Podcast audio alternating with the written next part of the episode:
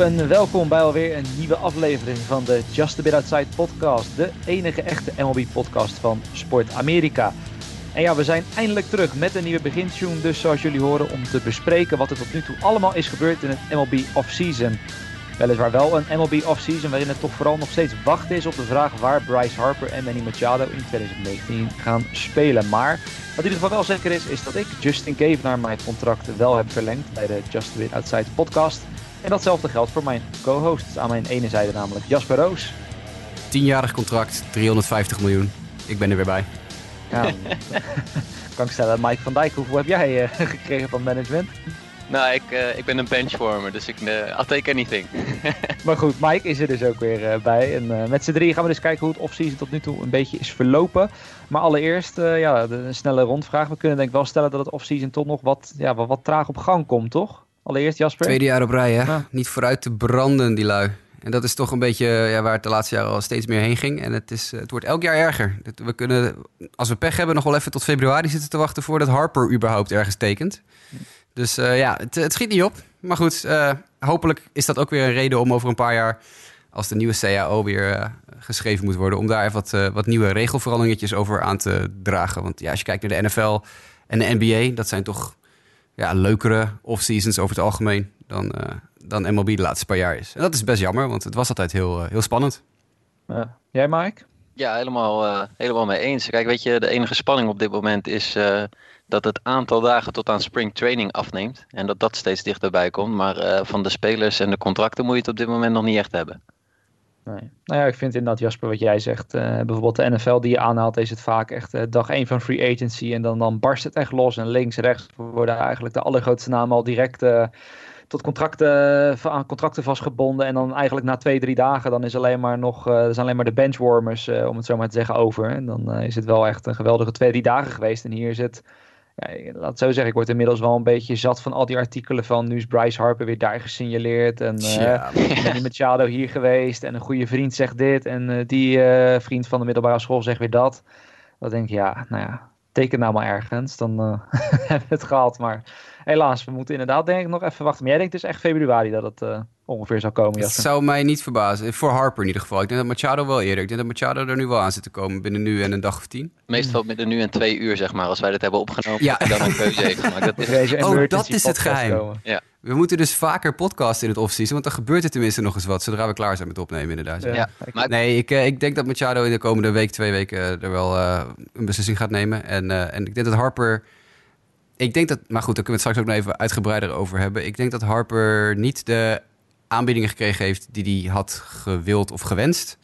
En dat hij gewoon zegt, ik wacht net zo lang tot, uh, tot jullie over de brug komen. Ik denk, ik denk trouwens in beide spelers hun geval dat op de een of andere manier er een buy-out in zit. Uh, dat de player option na drie, vier jaar dat ze weg kunnen. Tenminste, ik, ik krijg er tot nu toe het gevoel bij dat het zo lang duurt. Dat ze zoiets hebben van, nou, de deal die we voor ogen hebben, die, uh, die gaat niet komen. Uh, dan maar uh, een beetje suspendesachtig, weet je wel, gewoon uh, een paar jaar goed betaald krijgen en kijken of ik dan mijn deal weer kan verbeteren. Ja, ik denk, ik denk dat dat zeker gaat gebeuren. Zeker als je ziet hoeveel verschillende jaar, jaartallen er al genoemd zijn. Hè? Er is gezegd, nee, er is, ze hebben een zesjarig contract, zevenjarig contract, maar er is ook al tien jaar, er is al meer dan tien jaar. De geruchten die, die lopen echt soms wel een, een half decennium uiteen. Ja, en dan weet je gewoon van tevoren al, dat, het is ook een beetje wat de markt van, tevoren, van heeft aangekondigd. Het moet een tienjarige deal worden. Maar ja, goed. Als je die niet krijgt, maar je krijgt wel een hele lucratieve zevenjarige deal met drie optiejaren. Of inderdaad een opt-out na je vijfde jaar of zo. Ja, dan, uh, dan is het een heel ander verhaal. Ik denk zeker dat er wat, uh, wat, ja, wat lollige constructies op losgelaten worden. Uh, Scott Boris, de agent van Bryce Harper, had van de week ook weer een, een nieuwe term uitgevonden voor een of ander soort contract. Ik ben even kwijt wat het ook weer was. Maar die verzint ook iedere keer weer wat nieuws. Zou me niet verbazen. Als je ook kijkt naar de, de contracten die dan wel gesloten zijn. Ik las het uh, vorige week nog ergens. Uh, op 2 januari waren er geloof ik 50 spelers die een... Uh, 50 free agents die een contract hadden getekend. Waarvan 44 een deal hadden die niet langer was dan twee jaar. Dat zegt ook veel. Hè? Gewoon dat teams eigenlijk totaal niet meer die lange termijn deals eigenlijk aandurven of aan willen gaan. Uh, nee, en, en, dat betekent ook dat er nog een heleboel spelers, maar dat, uh, ja, daar gaan we het vandaag denk ik niet over hebben, want die moeten nog ergens tekenen. Maar een heleboel spelers die eigenlijk gewoon hebben laten zien in de laatste jaren dat ze de MLB, het MLB-niveau hebben. ja, nog geen contract hebben. En dan moeten die ergens misschien weer via een goedkope minor league deal hopen dat ze één seizoen ergens kunnen spelen en dan volgend jaar mhm. weer een betere deal kunnen krijgen. Maar dat is eigenlijk nu al twee off-seasons een beetje aan de gang. Steeds kijken of je dit jaar een uh, gewoon iets beter kan spelen om volgend jaar een betere deal te krijgen. En die komt maar niet en die komt maar niet. En de pool aan talent van free agents wordt steeds groter. Het is eigenlijk ook een beetje wat we al eerder besproken hebben in het afgelopen seizoen ook. Het, lijkt alsof het, gat, het, het, middengat steeds groter wordt. De middenklasse binnen de MLB. Want al die teams lijken volledig achter of jonge spelers, betaalbare spelers met een gouden toekomst. Of jonge spelers die net in de league zijn en nog uit kunnen groeien tot iets. Of de absolute supersterren.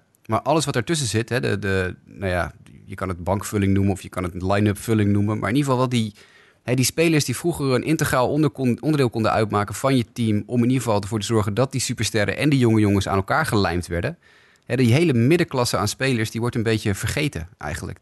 De, al die jongens die komen zonder contract, die blijven zonder contract zitten. Of die krijgen goedkope deeltjes aangeboden of, of iets dergelijks.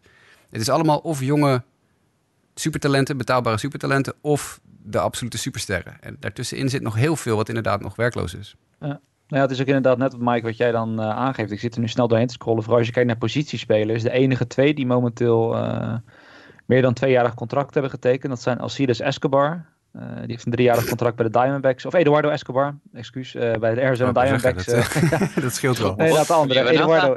Ja, Eduardo. Breaking news. nee. Precies, deze nieuwtje. Nee, maar nee, Alcides zit nog zonder, zonder team trouwens. maar goed.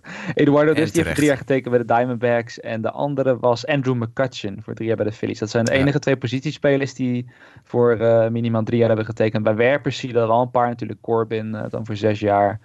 Uh, die voor vier jaar, maar toch, het is inderdaad veel, veel 1- en 2-jarige deals. En vooral bij positiespelers eigenlijk uh, zie je het vooral dat het allemaal uh, of één is of anders niks. Dus dat is wel een aparte ontwikkeling wat dat betreft. Maar goed, gaan we straks nog natuurlijk verder over hebben over alles wat er het offseason is gebeurd. Allereerst nog even voor ons allen één punt waar we het verder niet over gaan hebben. Jasper, waar gaan we het volgens jou niet over hebben deze aflevering? Nou ja, ik had het er heel graag uitgebreid over gehad, maar de lijst werd zo lang met andere dingen die we moesten bespreken, dat het feit dat in Tampa Bay toch geen nieuw stadion komt te staan bij de Tampa Bay Race, uh, daar gaan we het niet over hebben. Vind ik heel jammer. Uh, de plannen waren schitterend, maar toch niet gelukt. Geen geld, dus geen nieuw stadion in Tampa Bay. Dus voorlopig nog in de betonnen bak. Mag ik nog één ding erover zeggen nog? Heel kort dan misschien. Dus ze gaan de bovenste ring dit jaar niet verkopen, heb ik gelezen. Ook dat nog, ja. Waardoor er dus nog minder mensen in het stadion kunnen om een intiemere experience te maken. Ja, er komen zo weinig mensen dat het op de tv zo leeg uitziet... dat ze ervoor gaan zorgen dat mensen gedwongen worden... in de lagere ringen in het zicht van de camera te zitten. Misschien nog meer uh, aquariumtanks uh, erin stoppen of zo. nou, maar dit gaat wel natuurlijk wel... Ik bedoel, nu gaan we het even niet hebben over het, nieuwe het gebrek aan een nieuw stadion Tampa Bay... maar wel over de gevolgen die dit kan hebben. Mhm. Dit is natuurlijk weer een, een, een ja, troefkaart voor de beweging die het, het, team uit Tampa Bay wil hebben... en wil zeggen van we gaan naar Portland of we gaan naar Montreal... of we gaan naar, noem maar wat op... Mexico City inderdaad. Dus uh, ja, eh, aangezien er in Portland wel succesvol dus een, uh, een stuk grond is aangekocht... Afgelopen offseason, uh, waar dus wel een, een, licentie op ligt... waar een honkbalstadion gebouwd mag worden en, en noem maar op... is er toch... Portland is een enorme stap richting een honkbalteam aan het zetten... terwijl Tampa Bay juist weer vijf stappen achteruit zet. Nou goed, misschien inderdaad voor een toekomstige podcast interessant om te bespreken wat er, uh, wat er op dat gebied kan uh, gebeuren. Mike, waar gaan we het volgens jou niet over hebben deze aflevering? 2019 playoff predictions. Er zijn oh. nog zoveel spelers die nog een verschil kunnen maken in deze race en zo. Het lijkt me echt te vroeg om het daarover te gaan hebben. Ja. Ik zag vandaag op ESPN het college voetbalseizoen is uh, eergisteren of zo afgelopen, of gisteravond, met de, finale tussen Clemson en Alabama. En uh, vanochtend stonden alweer de eerste AP-poll voor 2019 Ja, uh, ja dat, uh, dat, gaat altijd snel. College basketball precies hetzelfde inderdaad. Dan is het afgelopen en dan beginnen ze meteen aan de ranking voor volgend jaar te maken. Het is echt...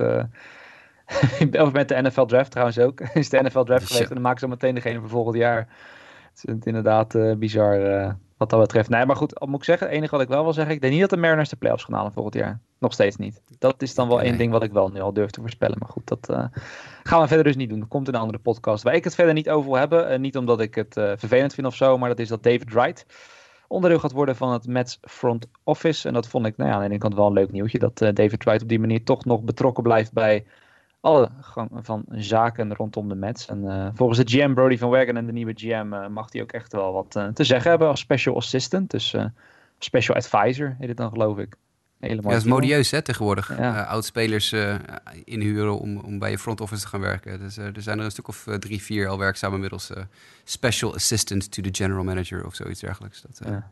het klinkt aan de ene kant weer een beetje dat je denkt van nou, het is echt zoiets van nou, we willen hem nog wat, wat geld geven.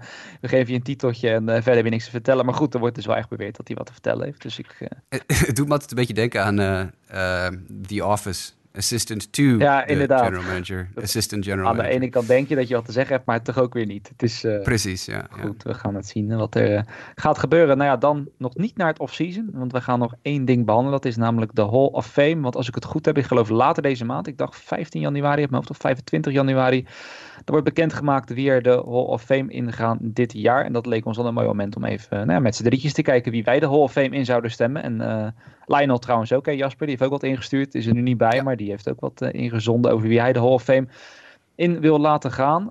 Um, misschien voordat we de namen aangeven, misschien handig om aan te geven. Uh, er zijn momenteel 35 spelers eligible om verkozen te worden. En uh, nou ja, degene die er het dichtst bij zit momenteel, of op basis van de resultaten van vorig jaar, zijn Edgar Martinez, Mike Messina en natuurlijk de namen Roger Clemens, Barry Bonds. En wat nieuwelingen die denk ik wel goed om te benoemen zijn vooraf zijn Mariano Rivera, Roy Halladay, Todd Helton, Andy Pettit en Lance Berkman onder andere. Dus die staan er voor het eerst op de ballot. Verder ook wel namen als, uh, ja, misschien leuk om te benoemen, Jason Bay. Wellicht nog bekend bij de Red Sox fans, later iets minder goed bij de Mets. Kevin Youkilis, ook een uh, Red Sox. Uh, onderaan Rick en Kiel, wie kent hem niet? Ook eligible, maar waarschijnlijk niet gasten die in aanmerking gaan komen voor die Hall of Fame. Allereerst nog wel, voordat ik meteen over die Hall of Fame losga. was er wel leuk nieuws van de week, hè, Jasper. Dat er wel twee andere oudspelers alsnog de Hall of Fame gaan via een omweg, toch? Ja, de Today's Game Era Committee, die elk jaar samenkomt en elk jaar uit een andere samenstelling bestaat. Er worden dan, ik geloof, 16 mensen uit de honkbalwereld bij elkaar gezet in een kamer. Uh, die dan gaan beslissen of er een soort van rectificatie moet plaatsvinden op het gebied van de Hall of Fame. Of er spelers zijn die ooit van de ballot zijn afgevallen niet verkozen zijn, dus of 15 jaar niet verkozen zijn, niet de grens van 75% gehaald hebben, of uh, onder 5% zijn beland en alsnog van de ballot afgeknikkerd zijn. Nou, meestal maken die geen echte kans. Het zijn meer de jongens die natuurlijk 15 jaar op de ballot hebben gestaan en vervolgens het uiteindelijk niet gered hebben. Dat is tegenwoordig ik 10 jaar, was toen nog 15 jaar. Harold Baines en Lee Smith zijn via de Today's Game Era Committee in de Hall of Fame beland. Lee Smith is vorig jaar van de ballot afgevallen en wordt dus meteen hoppakee, het eerste jaar daarna in de Today's Game Era Committee uh, alsnog de Hall of Fame ingestemd. En Harold Baines uh, was een, ja, een, een veelbesproken keuze. Baines die, ja, ik heb er een hele lap tekst over op Twitter ge, gesodemieterd toen de tijd. Ik heb totaal geen bezwaar tegen het toevoegen van Harold Baines aan de Hall of Fame. Dat heeft met heel veel andere dingen ook te maken. Maar vooral ook met het feit dat vroeger was het halen van 3000 honkslagen een automatische uh, kaart om de Hall of Fame ingestemd te worden. Nou, Baines is geëindigd op, ik geloof, 2800 nog wat hits. En dat komt eigenlijk puur omdat Baines gespeeld heeft tijdens een periode waarin er twee keer een staking is geweest binnen de Major League. En er dus flinke happen uit het seizoen genomen zijn. Als hij ook maar één van die twee stakingen gewoon door had kunnen spelen, was hij makkelijk en ruimschoots over de 3000 honkslagen gegaan. En hadden we nu die discussie niet gehad. Want 3000 honkslagen is per definitie, iedereen met de 3000 honkslagen zit in de Hall of Fame. Uh, door die twee stakingen heeft hij dat niet gehaald. En de rest van zijn statistieken zijn niet bepaald dat je denkt eye-popping... vergeleken met een aantal andere jongens in de Hall of Fame... of een aantal andere jongens die het ook niet gehaald hebben. Dus je hebt duidelijk twee kampen in Amerika. Het ene kamp vindt Harold Baines heeft helemaal niets te zoeken in de Hall of Fame. Het andere kamp vindt het wel prima. Uh, ik zit in het, uh, het, tweede kamp. Ik vind het wel best, want hoe, wie ben ik om die man iets te misgunnen? Hij heeft 21 jaar in de Major League gespeeld. Nou, als je 21 jaar op het hoogste niveau kan meedoen... Uh, dan ben je op zich al, denk ik, serieuze overweging waard. Lee Smith was een hele dominante reliever, hele dominante closer. Onder andere van de Chicago Cubs. En die is ook volledig terecht de, de Hall Fame ingestemd. Dus ik, dat vind ik, ja, vind ik leuk. Ik vind dat zijn twee, twee goede spelers die het echt gewoon een beetje ja, eruit gesqueezed zijn ooit. En ja, als zodanig denk ik dat als je kijkt naar het panel, waar dit jaar uh, Tony La Russa zat in het panel, in, het, in de, de Today's Game Era Committee. Jerry Reinsdorf, de eigenaar van de White Sox, zat erin. Greg Maddox, de legendarische werper, zat erin. Nou, er zijn nog wel heel veel bekende spelers, ex-spelers en front office personages. Dus ik, vind het, ik vind prima. Harold Baines en Lee Smith worden dus ook eind dit jaar, of later dit jaar, halverwege het seizoen, de Hall of Fame ingeceremonieerd. Ja, nou ja, leuk. Ik vond het ook wel aandoenlijk. Ja, ik, heb beide spelers dus nooit echt uh, zien spelen. Maar ik vond het wel aandoenlijk dat ik las dat Lee Smith en Harold Baines... Nou ja, ze wisten dus dat deze stemming er was. En dat vooral Lee Smith aangaf dat hij eigenlijk hiervoor nog, uh, ja, dat nog nerveuzer was... dan voor de daadwerkelijke Hall of Fame stemming uh, een paar jaar geleden dat hij wel echt uh, ja, zwaar onzeker was of hij het wel überhaupt ging halen. En dat hij echt hartstikke blij was dat hij het haalde. Wat op zich wel logisch is natuurlijk. Maar dat vond ik wel aandoenlijk om te lezen. Dat hij, uh, ondanks dat meneer Lee Smith, ik geloof toch inmiddels wel uh, een beaardige leeftijd is, geloof ik. Dat hij er nog zo, zo nerveus om was. En dat hij toch op die manier nog, nog geëerd wordt voor ja, zijn honkbalprestaties. Baines was ook heel emotioneel toen dat ja. bekend werd. Want, ja, zijn vader is een aantal jaar geleden overleden. En ja heeft dus door deze omstandigheden, door het feit dat hij telkens het net niet gehaald heeft en uh, toen nog een paar jaar heeft moeten wachten nadat hij al van de ballot afviel, mm -hmm. heeft zijn vader niet mee kunnen krijgen dat hij de Hall of Fame inging. En dat, uh, dat, ja, dat zorgde er toch voor dat uh, Harold Baines een, een, aantal traantjes heeft weggepinkt tijdens persconferenties. Dus dat is, ja, is, is, toch aan de ene kant ook goed om te zien dat dit zoveel betekent voor zulke spelers. Ja.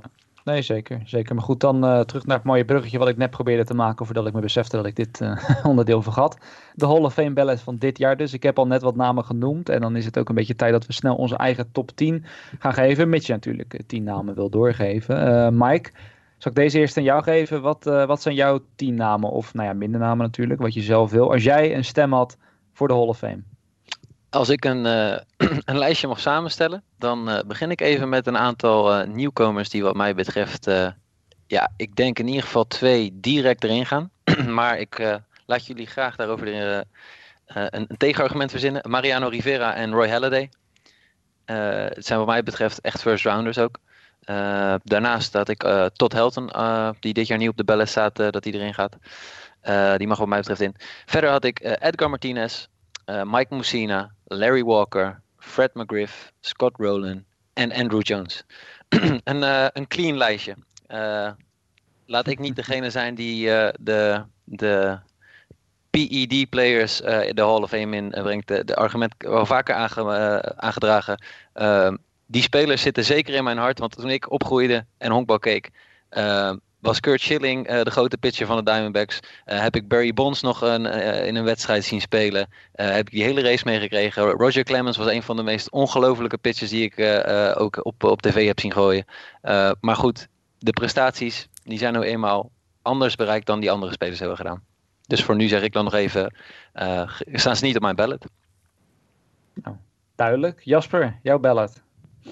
Lijkt een beetje op die van Mike op bepaalde gebieden, uh, maar wijkt ook weer heel erg af op bepaalde andere gebieden. Ik ben namelijk uh, al enige tijd uh, wel over naar de dark side. Ik, ik stem wel al een aantal jaar voor mezelf gewoon op, op de PED'ers.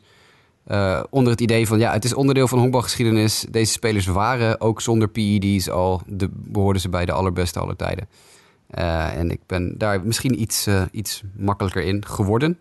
Uh, maar ik kies ook zeker voor Mariano Rivera en Roy Halladay. Uh, Rivera natuurlijk, uh, ja, iedereen kent Mariano Rivera. ondanks dat het voor closers en relievers altijd heel moeilijk is geweest om in de Hall of Fame terecht te komen. Kijk maar naar Lee Smith, die er zo lang heeft op moeten wachten. Is denk ik Rivera als allerbeste closer aller tijden zo ongeveer nu de, ja, de man die je makkelijk daar naar binnen kan laten gaan. Roy Halladay was tijdens zijn carrière, ik geloof zeker 9 à 10 jaar van zijn carrière, de beste werper in, in baseball een beetje. In ieder geval de meest gevreesde werper in baseball. Uh, en helaas is natuurlijk uh, Halliday overleden vorig jaar bij een vliegtuigongeluk. Maar dan maar postuum. Uh, Barry Bonds, Roger Clemens mogen er voor mij ook absoluut in. geen bezwaar tegen. ze hebben hun boete gedaan, denk ik maar zo. Edgar Martinez, eindelijk. Het is uh, hoog tijd voor Martinez. Daar ben ik ook al jaren van overtuigd. Dat hele argument, het is een DH en, uh, en daarom mag hij er niet in, is onzin. Dus uh, Edgar, dit is zijn laatste jaar op de ballot. Dus hij moet, hij moet nu wel. En dat gaat hem ook lukken. Larry Walker, Fred McGriff. Ja, Larry Walker, ik bestuur ook op Twitter al enige tijd weer de Larry Walker-trein. En hij is ongelooflijk aan het stijgen in de peilingen. En ik weet niet of het genoeg gaat zijn, maar we komen steeds meer in de buurt bij het feit dat mensen zich toch realiseren wat een geweldige speler Larry Walker is geweest. Zeer ondergewaardeerd. Fred McGriff, laatste jaar op de ballot. Ik, uh, dit is meer een sympathiestem. Fred McGriff is een, is een stem voor mij die ook heel makkelijk naar een van vijf andere namen had kunnen gaan, die ik zo meteen nog even snel zal noemen. Maar omdat het McGriff zijn laatste jaar op de ballot is, ik gooi, ik gooi hem uh, als een heel Mary paas gooi ik nog even een stem richting Fred McGriff. Gary Sheffield. Ben ik, uh, ook, uh, ik ben omgepraat over Gary Sheffield. Ik was vorig jaar had ik hem niet op mijn lijst staan. En, uh, en nu wel. Ook een PED'er. Uh, in iets mindere mate dan Bonds bijvoorbeeld. Maar toch wel ook eentje. Maar ook eentje die ja, eigenlijk veel beter is dan we denken. Een beetje van dezelfde categorie Larry Walker. Heel erg ondergewaardeerd. En ik sluit mijn top 10 af met, net als Mike, Mike Moussina en Scott Rowland. Moussina ook ondergewaardeerd, maar die gaat het eindelijk redden. En Rowland, een van de beste derde honkmensen aller tijden. Duidelijk. Nou, dan mag ik Heb ik nog wel vijf die ik er trouwens die er wel afvallen. Dat moet ik misschien uh -huh. even eerlijk zeggen. Uh, Billy Wagner wil ik eigenlijk ook heel graag voor stemmen. De 100 mijl per uur gooiende reliever, left-hander. Uh, hetzelfde geldt een beetje voor Manny Ramirez. Die, die, die, die heb ik er afgelaten omdat ik denk die redt de 5% wel. En dan kan ik volgend jaar ook nog op stemmen. uh, datzelfde hoop ik voor Omar Vizgel en Todd Helton. Die allebei ook zeker in de discussie thuis horen. Maar ja, ik moest twee plekjes vrij houden voor jongens die er bijna afvielen. Uh, dus als daar plekken vrijkomen volgend jaar, dan gaan zij erop. En hetzelfde geldt een beetje voor Andrew Jones. Die ik ook absoluut een, een Hall of Fame stem gun. Maar uh, ja, uh, hopelijk kan hij boven de 5% blijven dit jaar. Ja. En dan wil ik nog even één eervolle vermelding doen. want Mike maakte er een geintje over net toen we even zaten voor te babbelen. Er staan twee spelers op deze lijst van 35 mensen die ja, de Hall of Fame ingestemd zouden mogen kunnen worden. Uh, dat zijn Freddie Garcia en John Garland. Nou, dat zegt als het goed is uh, 9 van de 10 mensen die zitten luisteren helemaal niks. uh, en dat is ook misschien wel een beetje terecht. Ze moeten ook natuurlijk niet de Hall of Fame in. Maar dat is wel 40% van de allerlaatste rotation in de geschiedenis... die vier complete games in a row gooiden tijdens de playoffs.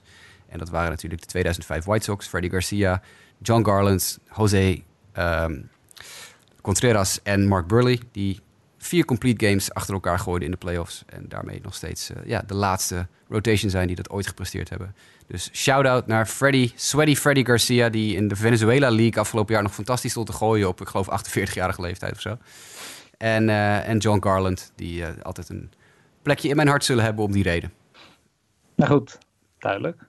Zal ik nog even mijn tien namen geven? Op zich staan er heel veel dezelfde namen tussen. Dus ik hoef ze niet allemaal even lang te argumenteren. Ik moet ook zeggen dat ik het vooral toch wel op intuïtie heb gedaan. Omdat, uh, nou ja, geloof ik al eerder aangegeven. Ja, de meeste spelers zijn toch van voor mijn tijd. Dus dan doe je het meer op uh, de highlight filmpjes die je wel eens voorbij hebt zien komen. Op naam, op basis van wat artikelen die je af en toe leest. Maar vooral ook gewoon een beetje intuïtie. En als je kijkt naar al die cijfertjes, uh, ja, wie je dan wel vindt dat het verdient en wie het niet. Begin ik bij Edgar Martinez. dat is ook deels wel een beetje een homer pick natuurlijk. vanuit het feit dat ik de Mariners best wel een leuk teampje vind. Dus ja, Edgar Martinez, ik hoop dat hij het haalt. Hij komt steeds iets dichterbij. Het is inderdaad zijn laatste jaar, zoals je aangaf, Jasper. En iedereen lijkt het hem wel te gunnen. Dus het is te hopen dat hij over die threshold uitkomt.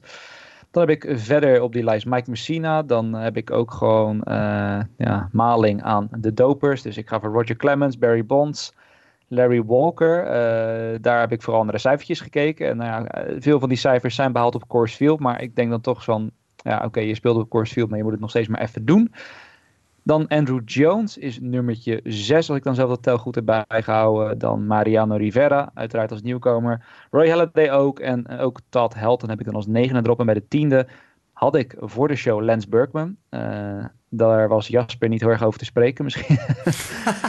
nee, zo, dan lijkt het alsof ik iets gevetoed heb. Hè? Je zit er geen nee, maar laat ik zo zeggen. Ik wist niet dat Lance Berkman buiten het veld ook best wel een uh, ja, LUL is, zeg maar.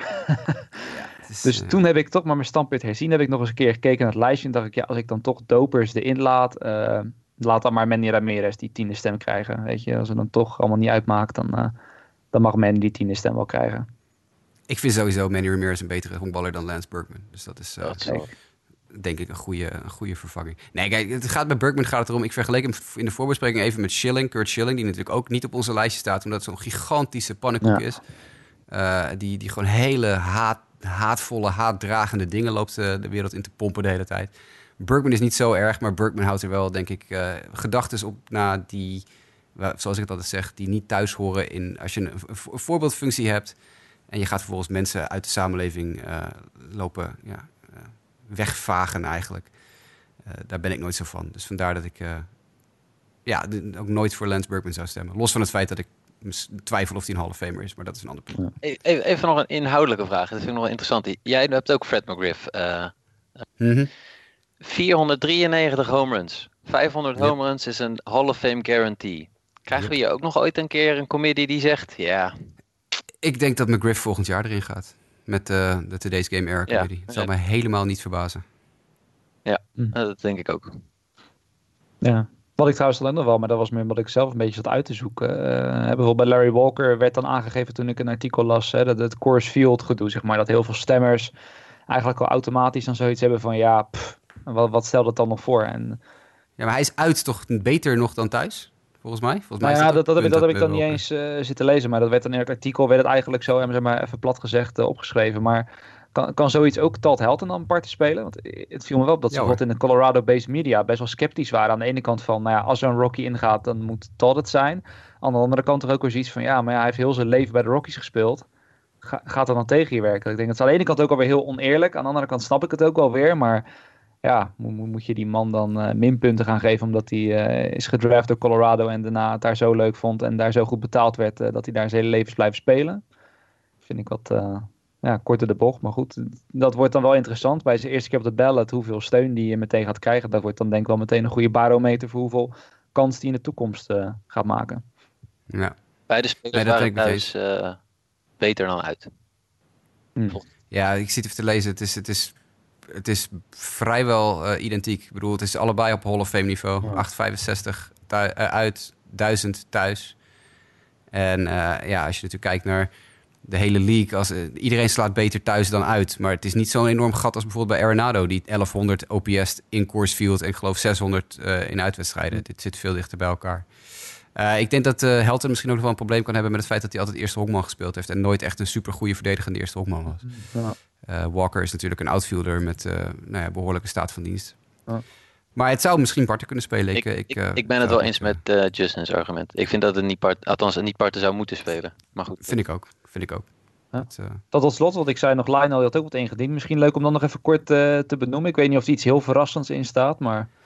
Nee, eigenlijk niet. Allemaal namen die we al genoemd hebben. Okay. Uh, Mariano Rivera zegt ook, uh, ja, aan mij zal het niet liggen. Beste reliever ooit. Dominantie is overduidelijk. Edgar Martinez. Hij zegt, het is de tiende en laatste kans voor Edgar. De meeste mensen redeneren dat Edgar te veel op één kunstje leunde. Maar dat kunstje is nu notabene een award vernoemd. Dus hoe, waar hebben we het nog over? Dat is wel waar. Uh, Roy Halladay, beste pitcher in de periode 2002 tot 2011. Uh, Barry Bonds, Roger Clemens, kunnen we weinig over zeggen, want het is hetzelfde. Hè? Ik bedoel, uh, Balco ligt achter ons, zegt Lionel. Tijd om verder te gaan. Larry Walker schrijft hij over: moeten we deze discussie echt weer gaan voeren? Het is het negende jaar. Tijd om het af te ronden. Mee eens. Mike Mussina. Uh, probleem, zegt hij voor Mussina, is dat hij niet zo goed leek omdat hij in het gouden tijdperk van de pitchers leefde. Dat klopt. Maar zet zijn cijfers in de huidige tijd en je ziet het tegendeel. Meer dan goed genoeg voor de Hall of Fame.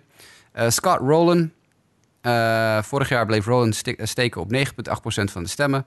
Uh, maar slechts 5% van alle Hall of Famers speelden op dezelfde positie. En Roland verslaat ze vrijwel allemaal head-to-head. Dus hij krijgt mijn stem. Andrew Jones, hij zegt ik acht de kans niet groot nog, maar dit is een typische bias stem die ook de daadwerkelijke stemgerechtigen voor hun knuffelspelers gebruiken. En die knuffelspelers zijn in meeste gevallen minder dominant dan Andrew is geweest. En dat uh, vind ik een heel goed sluitend argument. En als tiende zegt hij Manny Ramirez, Z, Bonds, Barry. Dus ja, dat is ook een lijstje met, denk ik, uh, ja. Nou ja, daar wordt al wel mee, mee, mee, eens kunnen zijn. Ja. Maar goed, ik ben inderdaad dan benieuwd, uh, wat ik zei, later januari wordt het, uh, wordt het bekendgemaakt. En ik denk dat het vooral interessant wordt. nou ja, of Edgar Martinez dus, die er momenteel dichtstbij zit, afgaand op het ballot van vorig jaar, had hij 70,4% van de stemmen. Of hij het gaat halen. En ja, wederom ook wel weer interessant, want Clemens en Bons ze stijgen, als ik het goed zeg, elk jaar wel een beetje. ik denk niet dat ze hard genoeg zullen gaan stijgen, maar toch zie je wel dat elk jaar stemmers weer net iets minder problemen ermee lijken te hebben. Dus, uh, ik uh, zal je sterker nog eentje doen. Ik kan je precies vertellen hoe ze er op dit moment voor staan. Oh. Want er, not Mr. Tibbs, Ryan Thibodeau op uh, Twitter, die houdt de Hall of Fame tracker bij. Oh ja. En zodra spelers daadwerkelijk uh, zodra baseballwriters bekendmaken voor wie ze mhm. gestemd hebben, dan zetten ze een ballot op Twitter. Dan houdt hij dat bij. Dat zijn ze natuurlijk niet allemaal. Er zijn er 156 openbaar gemaakt op dit moment. Mhm. En op dit moment staan vier spelers op Hall of Fame uh, inductie. Mhm. uh, en er zijn er drie heel dichtbij. Rivera, Halliday, Edgar Martinez en Mike Mussina zitten op uh, respectievelijk 100% voor Rivera, 94,3% van voor Roy Halladay, 90,6% voor Edgar Martinez en 83% voor Mike Mussina. Mm -hmm. En dan komen Clemens, Schilling en Bonds op 73,6, 73,6 en 73 procent. Die komen dus nog 1,4 en 2 procent tekort. Larry Walker is tot nu toe gesprongen van, ik geloof, 32% vorig jaar naar bijna 67% op dit moment. Zo. Die is verdubbeld. Dat is flink. Dus mensen gaan eindelijk eh, inzien dat Larry Walker misschien ook wel een Hall of Famer is. En dan daalt het ineens gigantisch, want dan gaat het naar Fred McGriff met 36,5%, Omar Vizquel met 35%, Manny met 26,4%, Roland 21%, Todd Helton 20%. En dan zakt het naar de 15% en lager. Dan hebben we nog, eh, even kijken, Billy Wagner, Gary Sheffield, Sammy Sosa, Jeff Kent, Andrew Jones en Andy Pettit. Andrew op dit moment op 8,2% en dus nog ruimschoots 3% boven de 5% marge die je nodig hebt om er af te vallen. Eh, er afvallen op dit moment ja, de rest. Eh, en eh, er zijn heel veel spelers met 0%.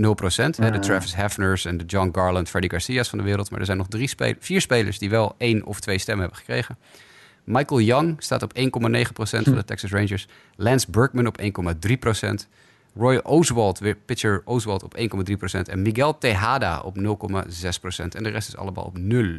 Hm. Ja, Michael Young vind ik dan wel grappig. Ik denk dat dat een beetje zoiets is als wat eh Lionel het aangaf. Zo'n knuffelspeler. Dat er vast wel wat stemmers in zitten die Michael Young eh, vanuit zijn tijd natuurlijk, omdat hij heel zijn leven bij de Texas Rangers heeft gespeeld. Dat er toch wel eh één, twee, misschien drie schrijvers tussen zitten die uit die area komen. Die dan toch een, speciale band met zo'n speler hebben. Dat ze het niet kunnen laten om hem toch een, een stemmetje te geven aan het einde. Al verbaast het mij ook al, moet ik zeggen. Want we hebben hier dan zo'n lijst met wins above replacement. eh, met al die namen erop. Dat Michael Young niet wat hoger stond. In mijn beleving was hij altijd toch wat beter. Ik bedoel, het was een goede speler. In mijn beleving was hij toch altijd wat beter dan, eh, dan de andere namen op deze lijst. Maar dat was dus blijkbaar niet zo als we afgaan op die statistieken. Maar goed, we gaan het allemaal zien. Eh, ik denk genoeg gehad over de Hall of Fame election die eraan gaat komen. Nu op naar het off-season, want we hebben heel veel te bespreken. We gaan even kijken wat we Ja. gaan behandelen en hoe we het nog zo kort mogelijk kunnen gaan behandelen. Eh, laten we het allereerst hebben over een trade die toch op zich nogal opvallend was, denk ik. Dan heb ik het over Robinson Cano. We gaan daar gewoon mee beginnen. Die van de Seattle Mariners met zijn dikke contract naar de New York Mets ging. En met hem ging mee op het vliegtuig naar New York Edwin Diaz. En sowieso waren de Mets heel erg druk. Want dat kunnen we dan misschien maar beter meteen erbij pakken. Want George Familia keerde terug naar New York. Wilson Ramos, de catcher, die gaat ook naar de Mets. Kian Braxton, die is onlangs voor... Zo staat hier Mike's boy Bobby Ball. De, de trouwe luisteraars die zullen weten dat eh, Mike eh Bobby Ball ooit nog eens heeft zien spelen. Als ik het goed zeg, toch? Of zelfs nog op de foto. Wat was het nou? Sterker nog, ik denk dat heel wat Nederlanders die naar de Haarlemse Honkbalweek zijn geweest de afgelopen jaren hem ook hebben zien spelen. Ah ja, precies. Dat was het ook inderdaad. Dat was die ook inderdaad geweest. Nou goed, die ging dus eh, richting Milwaukee voor Keon Broxton, de outfielder. En daarnaast kwam ook nog J.D. Davis van de Astros richting de Mets voor drie minor leaguers. Dus kunnen we stellen, Jasper, dat eh, de nieuwe GM Brody van Wagon in ieder geval niet, eh, niet stil zit. Nee, de Diaz Cano eh, move is, was heel opvallend. Die liet aan het begin van, de, van de winter al vrij veel stof opwaaien. Eh, vanwege natuurlijk het enorme contract dat nog aan Cano hangt. Maar ik denk dat de Mets gewoon gezegd hebben... weet je wat, we nemen dat contract al van jullie over... als jullie Edwin Diaz ook naar ons gooien. Eh, want Edwin Diaz is natuurlijk een van de beste closers in de, in de hele Major League. Dus eh, dat is denk ik een beetje een situatie waarvan de Mets zeggen... we, pakken het geld voor Cano en we gebruiken dat eigenlijk om, eh, om Diaz een beetje binnen te halen. Ehm, op zich natuurlijk ook geen slechte move, dieptegewijs. Cano is natuurlijk wel eh, een- best nog steeds een aardige honkballer. En die heeft in New York bewezen dat hij goed kan spelen. Hij, heeft niet, eh, hij schrikt niet af van eh de, het New Yorkse publiek. De terugkeer van Familia vind ik opvallend. Drie jaar, 30 miljoen, stevig contract. Hmm. Voor een speler die eh, natuurlijk eh, ja, eigenlijk zijn hele carrière bij de Mets heeft gespeeld. Wilson Ramos vind ik een super slimme oppikking. Dat is echt eh, dat is fantastisch hoe ze die binnen hebben kunnen halen. Ik had eh, verwacht dat hij veel meer zou kunnen krijgen. Veel meer jaar ook. Maar hij is uiteindelijk eh, voor de Mets gegaan. Keon Broxton ben ik altijd een fan van geweest. J.D. Davis ook. Ik eh, denk dat de Mets eh, alles bij elkaar een heel nuttig off-season hebben tot nu toe. Zat er, zat er ook niet een klein apart eh, luchtje aan de deal met Cano dat volgens mij Brody van Wageningen, de, voormalig, eh, of de huidige GM, niet eh, voormalig zaakwaarnemer was van de beste man? Klopt, ja. Cano en eh, Van Wagenen kennen elkaar van eh, het feit dat eh, Van Wagenen jarenlang Cano's zaakwaarnemer is geweest. ja, dat was een beetje sneaky. Maar goed, je moet mensen hebben die in geloven. En ik denk ja, inderdaad dat Cano dat zeker wel kan gebruiken. Want laten we niet vergeten dat de beste man volgens mij ergens begin van dit decennium nog een home run derby won en een van de beste spelers in de MLB was. Mhm. Nee, is zeker waar. En, en voor de Mets denk ik ook wel een goede toevoeging hoor. Denk het ook. Die, kunnen, die kunnen wel het ervaren spelers die daadwerkelijk ook nog meeballen en niet de hele tijd geblesseerd zijn gebruiken. Ja, Uh-oh. vanuit het... eh, ja, You jinxed it. precies. Ja. hm. gaat fout. Nou ja, vanuit het Mariners perspectief, dat is misschien wel goed om te benoemen. Die kregen dan terug voor Diaz en Cano eh, veteran outfielder, zoals het dan wordt genoemd. Jay Bruce, eh, reliever Anthony Swarzak, eh, de rechtshandige werper Gerson Bautista. En prospects in de naam van Jared Kelenic en Justin Dunn. Dus eh, nou ja, vanuit de Ja, Mariners. echt een serieuze haul hoor. Goedemiddag. Kijk, Bruce die is, die is expendable. ik wil net zeggen, ga je nou zeggen dat het om Ja. Bruce Nee, gaat? nee, nee. Maar, maar Gersel Bautista is echt een, een goede, goede, hele jonge, goede werper. Mhm. Eh, en, en het gaat natuurlijk allemaal om Kellenic en Justin Dunn. Dat zijn twee, dat zijn back-to-back first round picks. Afgelopen jaar was Kellenic de eerste ronde draft selectie. En ik geloof een jaar of twee jaar geleden was dat Justin Dunn. Die bij Boston College echt fantastisch gooide. Dit is, de Mariners hebben een serieuze eh, inhaalslag gemaakt hier om hun, eh, om hun minor league een beetje op te poppen. Ja, wat kijk, eh, Jerry de Podo wordt natuurlijk vaak belachelijk om gemaakt. De GM van de Seattle Mariners staat erom bekend dat nou ja, hij sowieso niet stil zit tijdens het offseason. Sterker nog, eh, ook buiten het offseason eh, grijpt hij elke kans aan om iets aan zijn team te kunnen veranderen. En ik denk dat de Mariners gewoon goed in hebben gezien dat die run van vorig jaar was even leuk, maar uiteindelijk brengt het ze nergens heen. En ja, hiermee doen ze het dure contract van Cano de deur uit. Oké, Edwin Diaz gaat dan mee. Maar ik denk dat het uiteindelijk voor de toekomst alleen maar beter is dat ze het zo hebben aangepakt. Misschien dan ook handig dat we gewoon even bij de Mariners bleven, eh, blijven. Want we hadden het er vooraf bij de show over. Er was een beetje onduidelijkheid of we dit al wel hadden behandeld aan het einde van het vorige podcastseizoen of niet. We gaan het toch gewoon even over hebben namelijk. Want James Paxton natuurlijk, eh, die ging naar de New York Yankees. En eigenlijk de eerste deal die een beetje al liet doorschemeren wat de Mariners dit offseason gaan doen.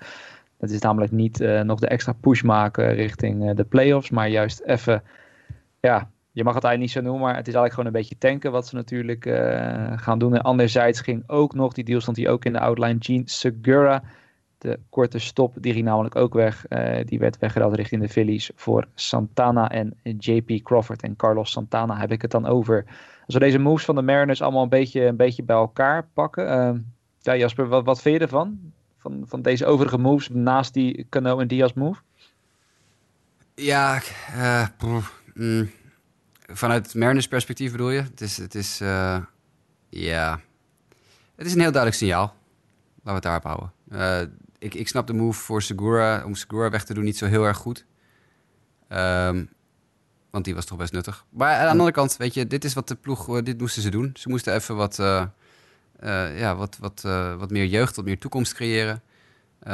De Podo is inderdaad, wat je al zegt, een ongeduldig iemand. Dus misschien heeft hij beslist dat nu zijn, de manier hoe hij het normaal gesproken doet niet werkt. En dat hij het nu op een andere boeg gaat gooien. Dat hij nu ook gaat proberen te rebuilden on the fly. Eh, ik, eh, ja, ik ben nooit zo van, van Jerry de Podo. Eh, dus ja, we zullen zien. Het, het heeft nog nooit gewerkt bij hem. Dus we zullen zien of dit wel werkt. Nou ja, dat is inderdaad ding. Want eh, nou ja, voor James Paxton misschien nog goed om te benoemen kwam als eh, beste prospect Justice Sheffield terug. Linkshandige werper, waar eh, het kamp ook, eh, de, zeg maar, de scoutingskamp ook een beetje over verdeeld zijn. De ene helft zegt van, Mhm. nou, hij kan het plafond van James Paxton bereiken. Andere kampen die zeggen, maar het is niet meer dan een reliever. Dus ja, het- Ik zit in het midden. hij wordt een, of een hele goede reliever of een back-end starter dus. Ja, hij gaat geen James Paxton niveau halen. Daar heeft hij gewoon ook de fastball niet voor. Paxton gooit 100 mijl per uur. Daar komt, daar komt Sheffield echt niet aan. Dus toch, eh, toch, toch was er wel een tijd, geloof ik, toch, dat, dat Paxton ook meer werd gezien. Toch als een hele goede reliever. Maar goed, die had toen al wel dus eh, die, die, die, die harde fastball dus.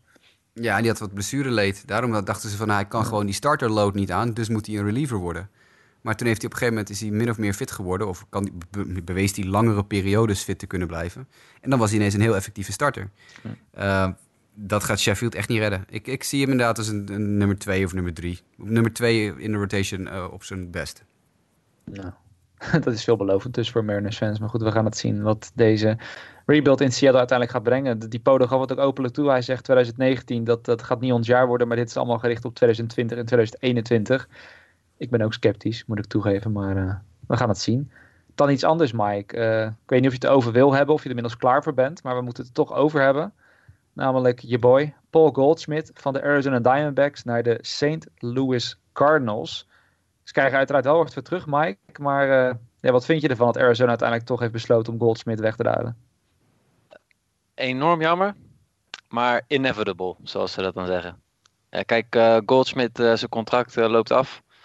Ehm, de Diamondbacks hebben een aantal contracten die nogal zwaar op de begroting drukten. Zach Greinke, Goldschmidt en Yasmani Thomas.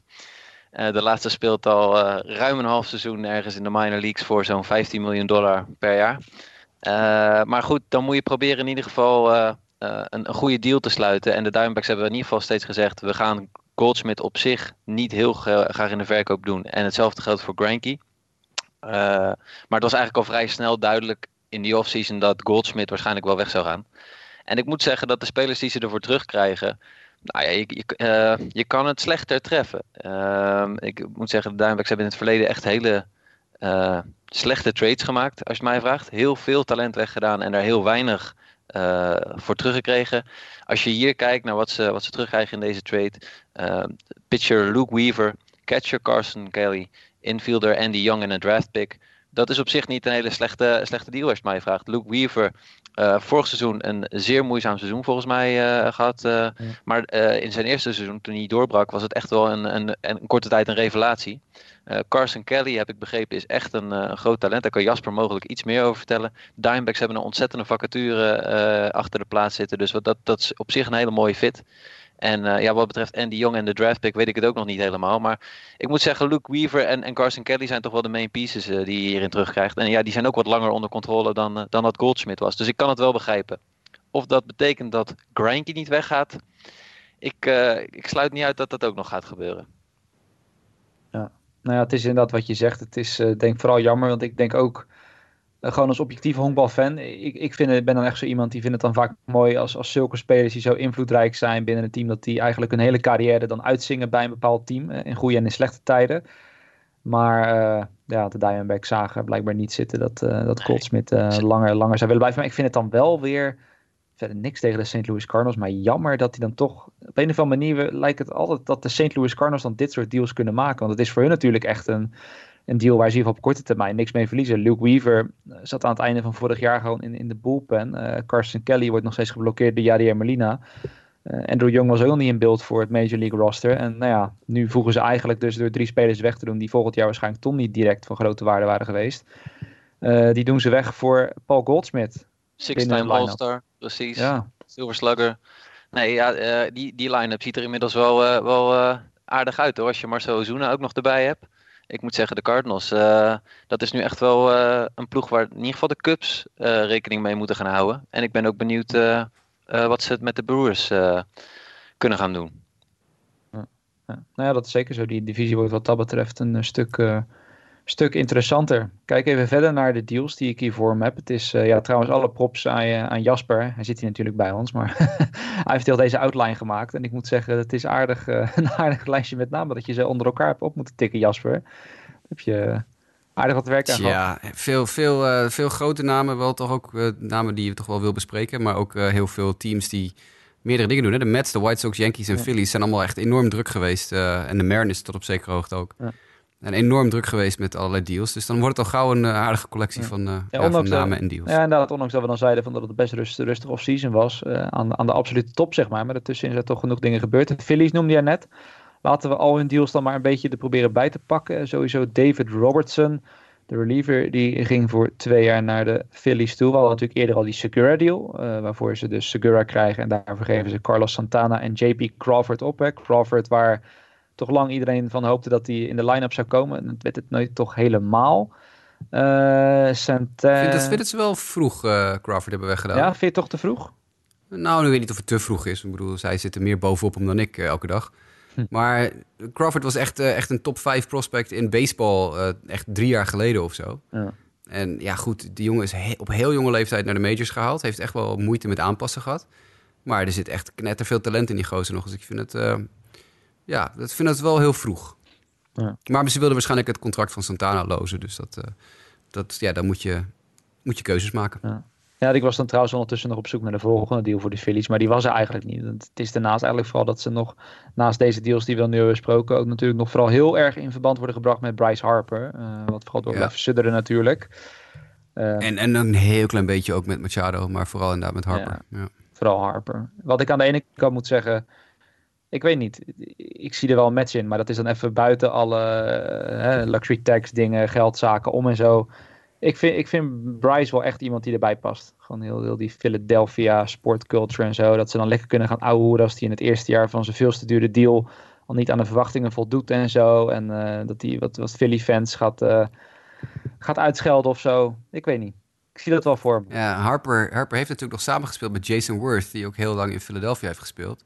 Mhm. Ik vraag me af of daar nog wat links bij te leggen zijn. Ik, ik, ik, ik, weet het niet hoor. Er zijn best wel verhalen ook inmiddels hier en daar op te pikken dat de vrouwen in kwestie, uh, zowel mevrouw Harper als mevrouw Machado, niet gecharmeerd zijn van, uh, van Philadelphia en ook niet van het, uh, het publiek. Want laten we wel wezen, Philadelphia sportsfans in Philadelphia, ook Eagles-fans, staan er over het algemeen nou niet bepaald op als nou, hele prettige fans om mee samen te werken.